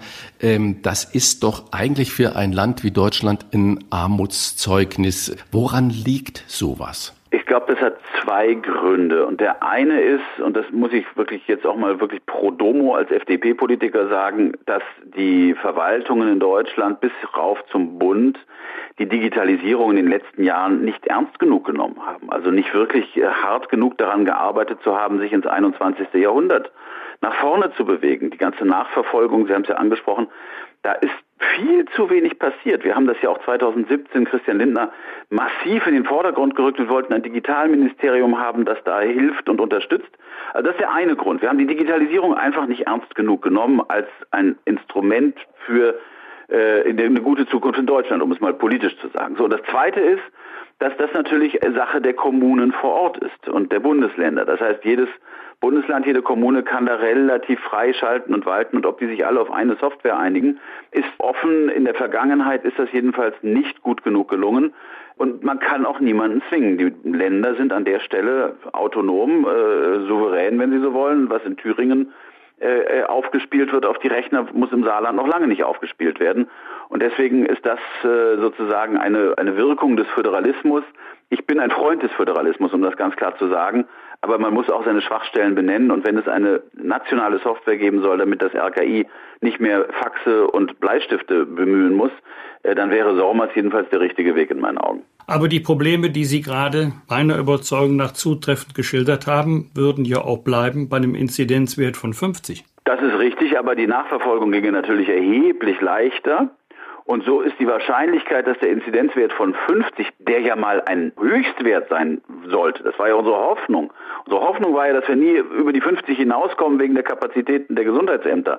Wenn wir eine bessere Nachverfolgbarkeit haben mit der äh, Software, dann haben wir auch eine Chance, dass der Wert die 50 nicht äh, nachhaltig überschreitet. Darum geht es in erster Linie.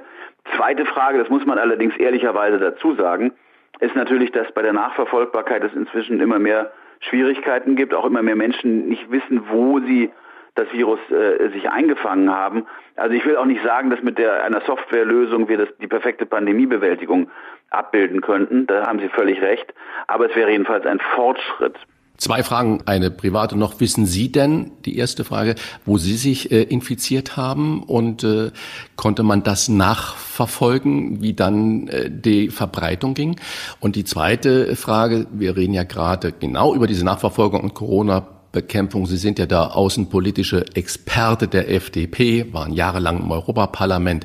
Wenn Sie sich die europäische Landkarte der Corona-Bekämpfung anschauen, wer steht denn für Sie ganz oben mit den richtigen Entscheidungen und wo steht für Sie Deutschland? Also in meinem Fall bin ich ziemlich sicher, dass ich mich im Deutschen Bundestag angesteckt habe in der äh, Woche, äh, zweite, dritte Märzwoche war das. Äh, da war die Pandemie zwar schon da, aber ähm, wir waren im Bundestag doch insgesamt, auch von der Verwaltung her, von der Bundestagsverwaltung her, und von den Fraktionsverwaltungen her noch relativ sorglos und haben also zahllose Treffen gehabt äh, auf engem Raum mit äh, Aerosolen, wie wir inzwischen wissen, die äh, überall waren. Und ich bin ziemlich sicher, dass ich mich dort irgendwo angesteckt habe, weil natürlich die ersten Kollegen und Mitarbeiter auch schon infiziert waren zu der Zeit. Das konnte auch nicht groß nachverfolgt werden, weil es einfach ein zu, zu sehr ein Taubenschlag ist, dieses äh, Parlament. Äh, insofern ist da nicht viel nachverfolgt äh, worden. Ähm, wo steht Deutschland im äh, Vergleich? Das ist immer schwer zu sagen, weil es sehr phasenabhängig ist. Ähm, ich fand äh, äh, den Weg, den die Iren gegangen sind, ganz interessant. Die Iren hatten ja so eine Corona-Ampel. Die haben ja ein System äh, eingeführt, wie ich das auch für richtig gehalten habe. Also mit klaren Kriterien, wenn dann, nicht? Also wenn Inzidenz, Betreuung, Intensivbetten und so weiter einen bestimmten Level unterschreiten, dann wird stärker zugemacht. Da konnte man sich drauf verlassen. Hat aber auch Irland vor der Mutation aus Großbritannien jetzt nicht geschützt die beiden Länder sind so eng miteinander verbunden, dass auch da die Zahlen gerade wieder durch die Decke gegangen sind. Insofern, es gibt kein Patentrezept und äh, es ist schon richtig, wenn Jens Spahn sagt, man muss sich da auch verzeihen können, weil niemand 100 Prozent weiß, was der beste Weg ist. Aber äh, unterm Strich ist für mich Irland ein gutes Beispiel gewesen. Deutschland steht, glaube ich, ungefähr im Mittelfeld. Wir haben weniger harte Lockdowns als manche andere Länder. Äh, unsere Zahlen waren teilweise jetzt äh, auch ziemlich erschreckend. Aber ich hoffe, dass es mit dem aktuellen Lockdown jetzt gelingt, die Sache unter Kontrolle zu kriegen. Wir bedanken uns bei dem stellvertretenden FDP-Fraktionschef Alexander Graf Lambsdorff und bleiben Sie gesund. Danke, Danke, Sie auch. Danke für die offenen Worte. Sehr gerne. Tschüss. Tschüss. Wolfgang, ich fand das Gespräch gerade mit Graf Lambsdorff wirklich äh, sehr erhellend und ganz spannend, auch die Position der FDP. Und ein Punkt ist mir gerade besonders noch im Kopf. Ähm, wir haben ja auch mit Boris Palmer darüber gesprochen und ich habe ihn gefragt, ob es den Politikern generell schwerfällt, den einmal eingeschlagenen Weg wieder zu verlassen. Und er hat ja auch offen und ehrlich gesagt, das ist gar kein Corona-Problem, sondern ist vermutlich ein generelles Problem, weil wenn man den Weg verlässt, gibt man Fehler zu.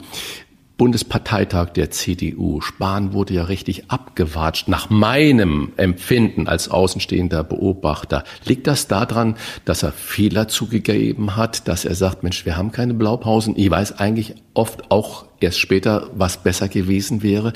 Wird eigentlich das Verlassen des Pfades, des einmal eingeschlagenen Weges wirklich so derbe abgestraft? Also das in der Tat äh, bescheidene Ergebnis von Jens Spahn bei den Wahlen zum CDU-Präsidium hängt nicht mit dem Verharren im Irrtum eines Politikers zusammen, sondern mit der wirklich unglücklichen Zuschaltung und seinem Werbeauftritt für Armin Laschet. Also ich glaube, beim nächsten Mal wird er ein besseres Ergebnis ähm, erzielen. Er hat ja auch schon gesagt, das war nicht meine beste Idee, ich hatte schon bessere. Da hat er völlig recht. Aber deswegen gibt's ja bei uns auch, Christian, den schönen Satz, als sie ihren Irrtum erkannten, verdoppelten sie das Tempo. Also es fällt jedem Politiker schwer, sich zu korrigieren, einen Fehler zuzugestehen, weil man befürchtet, am nächsten Tag zerrissen zu werden. Meine Lebenserfahrung sagt mir, wenn man offen und ehrlich ist, wenn man erklären kann, warum man einen Fehler gemacht hat, zum Beispiel wegen einer Fehleinschätzung, weil man nicht alle Informationen hatte, was weiß ich auch immer, äh, dann sind auch viele bereit zu sagen, okay, das ist wenigstens einer, der einen Fehler zugibt. Ist uns auch schon mal gegangen. Füge hinzu, das kannst du als Politiker nicht jeden Tag machen. Rauf und runter. Wolfgang Bosbach und Christian Rach sind die Wochentester. Tester. Wir geben Ihnen an dieser Stelle unsere ganz persönliche Bewertung ab über das, was in dieser Woche gut oder schlecht war, was wir gut oder schlecht fanden. Daumen hoch oder Daumen runter, klare Urteile sind gefragt. Wolfgang, gab es für dich in dieser Woche etwas, wo du gesagt hast, Daumen hoch oder Daumen runter? Zweimal oder genauer gesagt dreimal Daumen hoch. Erstens für eine zwar würdige, aber gelegentlich sogar heitere Amtseinführung des neuen amerikanischen Präsidenten, dann für die Sicherheitskräfte, die dafür gesorgt haben, dass diese Feier in dieser Form ohne irgendwelche Gefährdungen äh, vollzogen werden konnte. Ist eigentlich nicht schön, dass man in einer doch stabilen Demokratie, in einer Art Hochsicherheitstrakt, ähm, eine solche Zeremonie vornehmen muss. Joe Biden ist ja auch geraten worden, es nicht öffentlich zu machen. Ich finde es gut, dass er gesagt hat, ich verstecke mich nicht. Und der dritte Daumen geht nach oben für Lady Gaga, die ähm, ganz toll die amerikanische Nationalhymne gesungen bzw. interpretiert hat. Also da dürften noch ein paar hundert Millionen zugesehen haben. Und da hat man sicherlich selbst als Weltstar Lampenfieber, aber großartig. Daumen runter für das Chaos unter der Überschrift Massenimpfung. Wir haben sehr, sehr viele Zuständige, aber ich habe das Gefühl, kaum Verantwortliche. Immer ist ein anderer schuld, warum es nicht so klappt, wie es eigentlich klappen müsste. Gerade jetzt in Nordrhein-Westfalen, wo beim Impfen eine Pause eingelegt wird. Das ist eigentlich ganz bitter, auch für das Publikum Unverständnis, dass man nie jemanden findet, der sagt, was ist hier schiefgelaufen? Wir haben einen Fehler gemacht. Kommunen sagen wir, wir, nein, Land. Land sagt wir, wir, nein, Berlin. Berlin sagt wir, wir, nein. Äh, die Bestellungen wurden in der EU aufgegeben. Das ist sehr unbefriedigend. Einmal der Sachverhalt selber, weil ja Impfen als Königsdisziplin zum Ausweg aus dem Lockdown gilt. Und dann, weil die Menschen das Gefühl haben, wir finden keinen, den wir äh, verantwortlich machen können. Zuständige haben wir genug, Verantwortliche haben wir zu wenig. Was hat dich in dieser Woche besonders bewegt, geärgert, gefreut? Natürlich die ruhigen Worte von Präsident Biden, der verzichtet hat, den Namen des alten, des Vorgängerpräsidenten zu nennen, aber trotzdem klare Worte gefunden hat, aber keine Haut drauf Worte. Das finde ich ganz wunderbar. Den Rest hast du schon großartig beschrieben. Und ich bin aber auch jemand, der gerne jetzt so in die Kleinigkeiten da hineinschaut. Jetzt nicht USA, sondern was auch bei uns noch passiert, was im Moment alles unter dem äh, Fokus, wir gucken alle nach USA, wir gucken alle nur noch auf Corona, ein bisschen verschwindet, ist zum Beispiel dieses Gesetzesvorhaben, dieses unsägliche Kükenschreddern ab 2022 wirklich verboten ist. Äh, da kann man noch viel Kritik dran üben, wie das passiert und so weiter und so fort. Aber endlich passiert es überhaupt und es geht in die richtige Richtung. Man muss sich das nur mal vorstellen, obwohl es technische Möglichkeit zur Bestimmung des Geschlechtes im geschlossenen Ei gibt, lässt man die kleinen Küken schlüpfen und dann wird geguckt, ist das ein Hahn oder eine Henne und die Hähne werden einfach in den Schredder gehauen. Das muss man, das sind Millionen von Lebewesen, die einfach auf Müll entsorgt werden finde ich also unsäglich. Und deswegen Daumen hoch für dieses Gesetz, das noch viel Luft nach oben hat,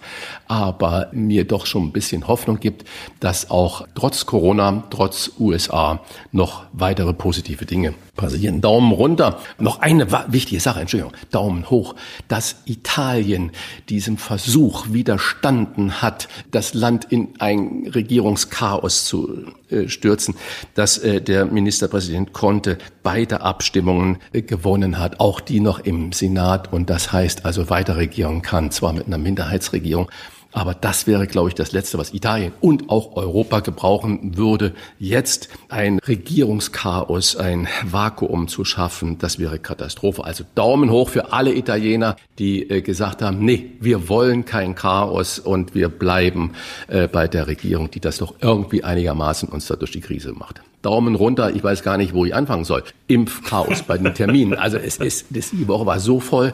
Ich habe probiert, für eine äh, wirklich wunderbare Freundin und Nachbarin, die über 85 ist, Termine zu bekommen. Also mir verschlägt die Sprache. Wer sich sowas wie ausdenkt, wir haben letzte Woche schon über die einzelne Nummer nur gesprochen, dort durchzukommen, ist ein Geduldsspiel. Es gibt keine Termine, Chaos bei der Verteilung. Es ist unglaublich. Auch weiter Daumen runter an den CDU-Parteitag, Entschuldigung, äh, keinen Ost- Stellvertreter als Parteivorsitzender, stellvertretender Parteivorsitzender haben, ist äh, ein Unding, muss ich ganz ehrlich sagen. Wie kann das angehen, dass man das nicht vorher auseinander dividiert und sagt, Freunde, wir brauchen da einen Proporz und nicht nur nordrhein-westfälische CDU-Mitglieder in der Führung geht gar nicht. Daumen runter für Merz. Wie kann er wirklich sofort da posten? Und ja, ich mache mit, toll Laschet, aber ich werde jetzt Wirtschaftsminister echt Daumen runter, das ist ein Kleinkindergehabe, ähm, ich verstehe es nicht. Daumen runter, auch wir haben es äh, schon heute Morgen besprochen, nur ein Drittel der Gesundheitsämter haben die neue Software und ich könnte unendlich weitermachen. Also ich muss jetzt mal den Parteitag retten. Ein Sieger neben Armin Laschet ist sicherlich der CDU-Generalsekretär Paul Ziemiak. Mir persönlich liegen solche Online-Veranstaltungen gar nicht. Ich brauche lebende Menschen, zu denen man sprechen kann, weil so ein Parteitag lebt ja auch von der Atmosphäre, von dem Zusammensein und ähm, der, der Redner möchte ja auch so durch die Reaktion des Publikums erfahren, kommt die Rede an, sind die Themen die richtigen, dann wird natürlich immer der Applaus gemessen, obwohl das ein bisschen albern ist. Wo ist der Unterschied, ob sechs Minuten oder sechs Minuten, sechs Sekunden geklatscht wird? Egal, also ich hoffe, dass wir bald wieder vom Digitalen in das Reale überwechseln können, aber unter den gegebenen Umständen toll organisiert, hat Paul Ziemiak richtig gut gemacht. Dann bleiben wir beim Thema CDU. Armin Laschet wurde am vergangenen Wochenende zum neuen Parteichef der CDU gewählt. Ihr habt gerade schon drüber gesprochen. Friedrich Merz scheiterte knapp und versuchte wenig später vergeblich doch noch Bundeswirtschaftsminister zu werden. Zumindest hätte sich dafür angeboten. Laschet hat bei seiner Bewerbungsrede gesagt, ich bin vielleicht nicht der Mann der perfekten Inszenierung, aber ich bin Armin Laschet. Quasi anplagt, ganz schlicht. Euer Urteil mit dem Blick auf das vergangene Wochenende hat Laschet das Zeug zum Kanzler und zweite Frage interessiert unsere Hörerinnen und Hörer auch bestimmt. Friedrich Merz, was glaubt ihr, was wird nun aus ihm? Ich würde gerne zuerst antworten, Wolfgang, du bist ja CDU-Meister und viel mehr da drin als ich und deswegen als äh, Außenstehender ähm, ich kenne Laschet nur aus dem Fernsehen. Ich habe ihn nie persönlich kennengelernt an irgendeinem Treffen, wie sonst ja eigentlich sehr, sehr viele man irgendwo mal trifft. Und ähm, im Fernsehen, in den Medien und von seiner Sprache her fehlt mir wirklich der Duktus, ich will, ich will. Deswegen, ich kann es nicht wirklich beurteilen, ob er das Zeug zum Kanzler hat. Äh, mir fehlt so ein bisschen der Drive, mir fehlt ein bisschen das Mitreisende. Ich werde es aufmerksam beobachten, wie die beiden Schwesternparteien sich einigen. CDU und CSU wollen ja den Kanzler oder wie immer werden den Kanzler gemeinschaftlich bestimmen. Das wird noch eine spannende Zeit.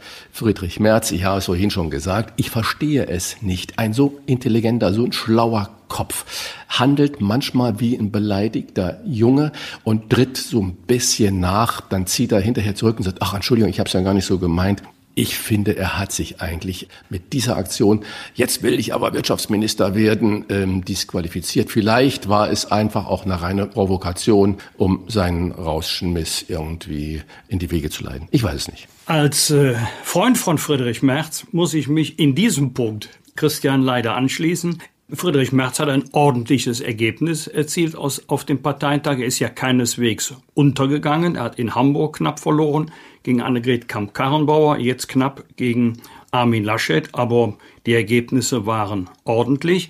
Und die Forderung, Wirtschaftsminister, aber nicht in einer künftigen Regierung, sondern sofort habe ich auch nicht verstanden, denn erstens, wir brauchen keine zwei. Wir haben ja einen Bundeswirtschaftsminister. Wenn er meint, äh, Merz statt Altmaier, war doch völlig klar, dass die Kanzlerin gar nicht anders reagieren konnte, als zu sagen, ich habe keinen Grund, das Kabinett zu ändern.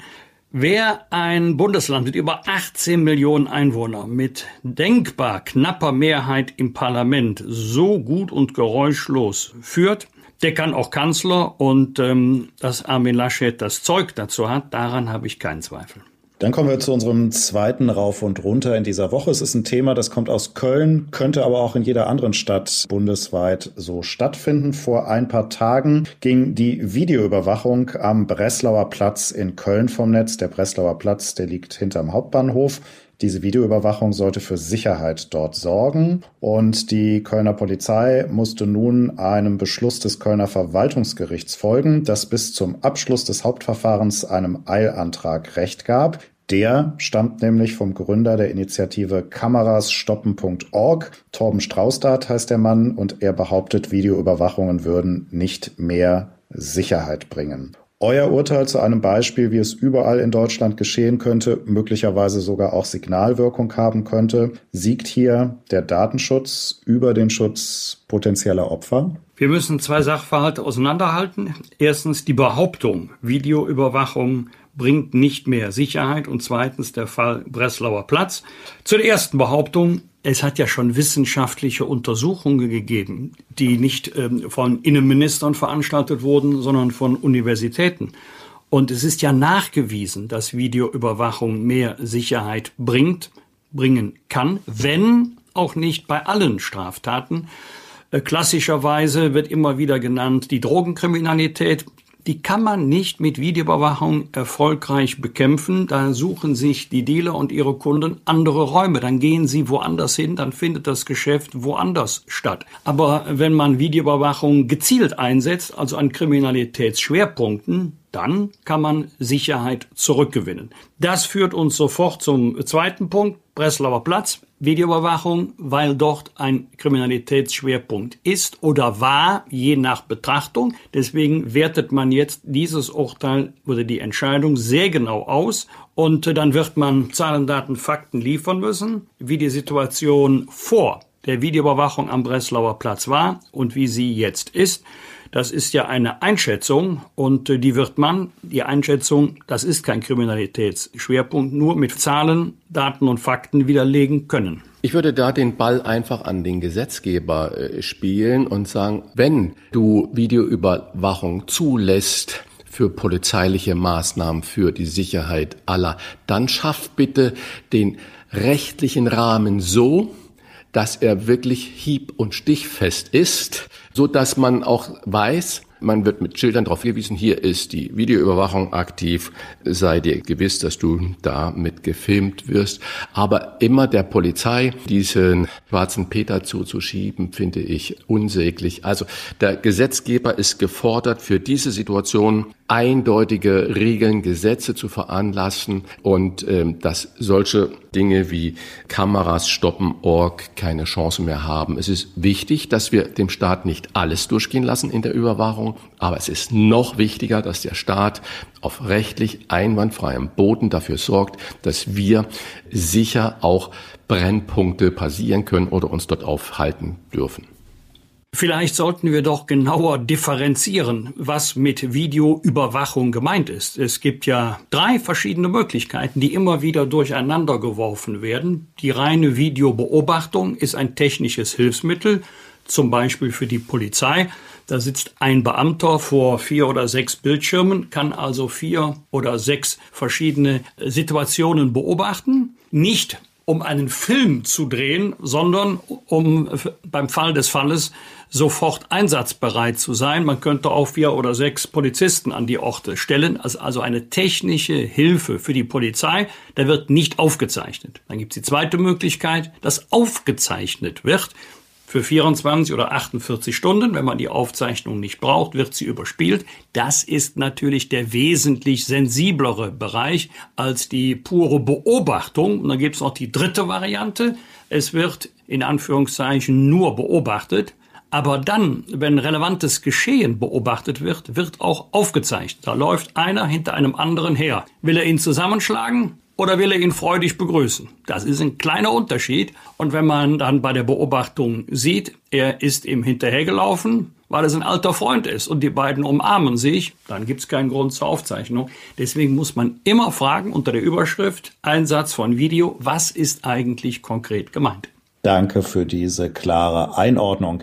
Wir kommen nun zum, ich glaube, aller, aller, allerletzten Wort zu Donald Trump. Wir haben es in diesem Podcast schon ein paar Mal angekündigt, haben schon ein paar Mal gesagt, das letzte Wort zu Donald Trump. Vielleicht ist es heute das allerletzte. Joe Biden hat Donald Trump als US-Präsident in dieser Woche abgelöst. Trump hat dann zum Schluss nochmal die Tradition gebrochen, seinen Nachfolger samt Ehepartner vor der Amtseinführung zum Tee einzuladen. Einen handgeschriebenen Brief seines Vorgängers hat Joe Biden auch nicht auf seinem Schreibtisch gefunden. Das ist normalerweise auch Standard hat bei der Amtsübergabe. Trump wollte sich lieber mit einer eigenen Ansprache vom amerikanischen Volk verabschieden. Euer aller, aller, allerletztes Urteil zu Donald Trump. Auch wenn Trump die schöne Tradition der Teezeremonie hat platzen lassen, hat er dann am Ende doch noch mal die Kurve gekriegt. Was war das für ein Abgang? War der halbwegs okay oder nicht?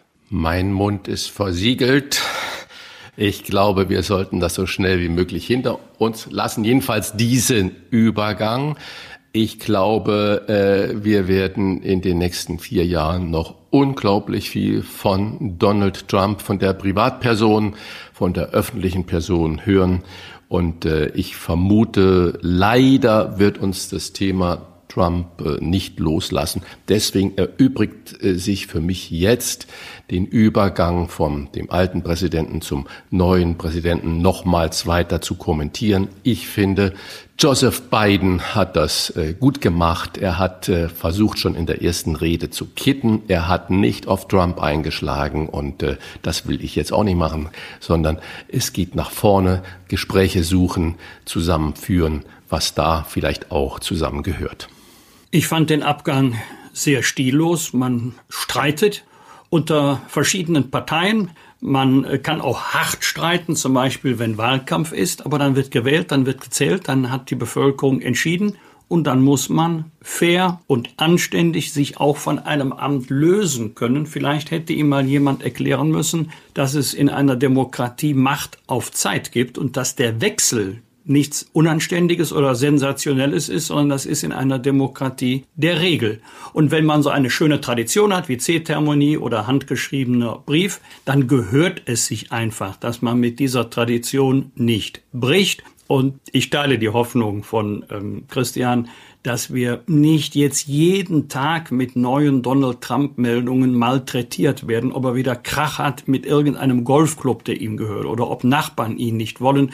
Ich sage das jetzt mal für mich persönlich, mir ist das alles wirklich egal, solange es keine wirkliche politische Bedeutung hat. Also der Privatmann interessiert mich wirklich nicht. Was wird? Was wird? Wolfgang Bosbach und Christian Rach sind die Wochentester. Wochentester. Lieber Wolfgang, nächste Woche zwei Großereignisse, natürlich alles nur online. Am Montag beginnt das Weltwirtschaftsforum in Davos und gleichzeitig eine Konferenz auf Initiative der niederländischen Regierung zum Klimaschutz. Unter anderem natürlich mit Angela Merkel. Beides, wie ich schon gesagt habe, online. Wolfgang, haben wir durch die Pandemie das oberwichtige Ziel Klimaschutz verloren? Verloren nicht, aber es hat in den letzten Monaten erkennbar an Bedeutung verloren. Pandemie, Corona, das sind die Vokabeln, die diese Zeit beherrschen, auch das Regierungshandeln.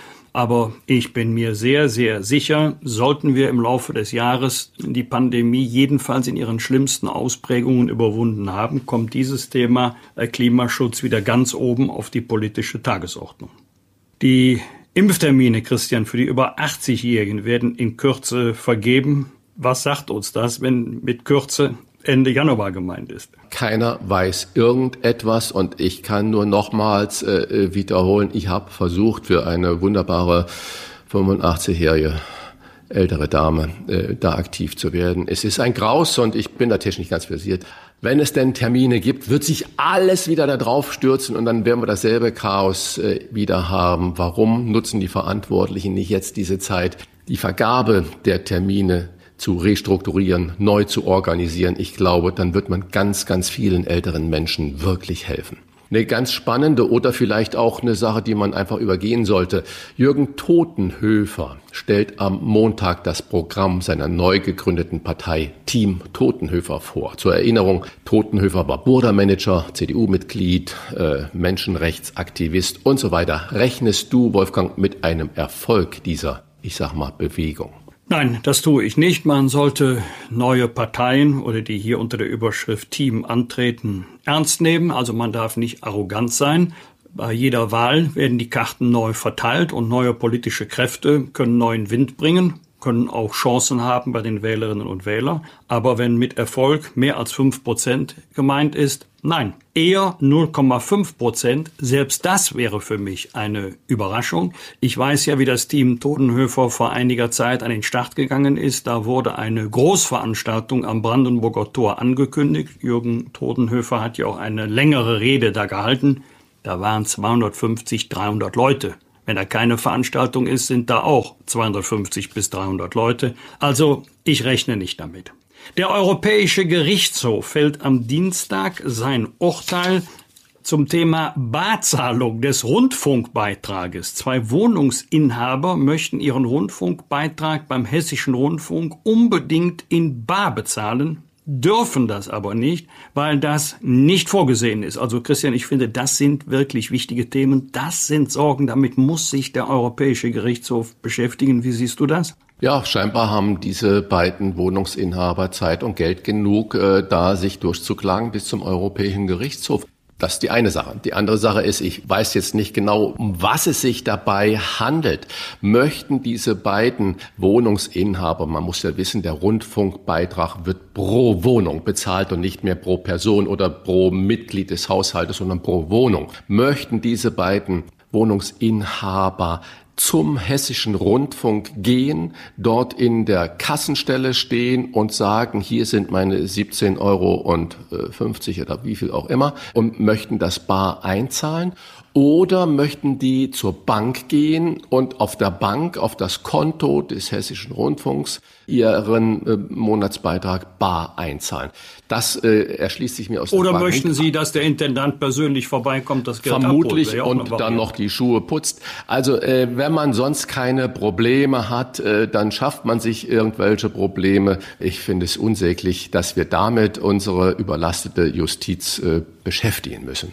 Am Freitag entscheidet die Europäische Arzneimittelbehörde voraussichtlich über die Zulassung des Covid-19-Impfstoffs von AstraZeneca. Das wäre dann der dritte nach BioNTech und Moderna. Christian, wird das der Durchbruch sein? Das wäre ja schon der dritte Impfstoff. Durchbruch wofür, wozu, müsste ich natürlich dann äh, zurückfragen. Wenn ich sehe, Israel wird ja im Moment unglaublich als Beispiel Landstaat äh, hochgejatzt und sagt, Mensch, die machen es richtig da mit ihren neun Millionen Einwohnern. Und wenn ich dann aber gleichzeitig die Meldungen höre, dass die Zahlen der Infizierten so hoch sind wie noch nie, dann glaube ich, von Durchbruch kann noch nicht die richtige Rede sein. Durchbruch ist, wenn wir keine Infektionen mehr haben und da ist die Impfung der Einwohner eines Landes ein Teil der Säule, aber auch nur ein Teil. Und äh, das gute Wetter, in Israel ist das Wetter nicht so schlecht, nicht so kalt wie bei uns, wird auch das Ganze nicht richten. Ich fürchte, dass wir von Durchbruch äh, noch weit entfernt sind, egal ob wir noch einen zweiten, dritten, vierten Impfstoff haben. Das Ganze wird noch länger dauern. Das war sie, die dritte Folge der Wochentester in diesem Jahr. Wenn Sie Kritik, Lob oder einfach nur eine Anregung für unseren Podcast haben, schreiben Sie uns auf unserer Internetseite und auf unserer Facebook-Seite. Diewochentester.de Fragen gerne per Mail an kontakt@diewochentester.de und wenn Sie uns auf einer der Podcast-Plattformen abonnieren und liken, dann freuen wir uns ganz besonders. Danke für Ihre Zeit. Freitag Punkt 7 Uhr für Sie am Start die Wochentester einschalten. Und bleiben Sie gesund. Was war? Was wird? Wolfgang Bosbach und Christian Rach sind die Wochentester. Ein maßgenau Podcast. Powered bei Kölner Stadtanzeiger ksta.de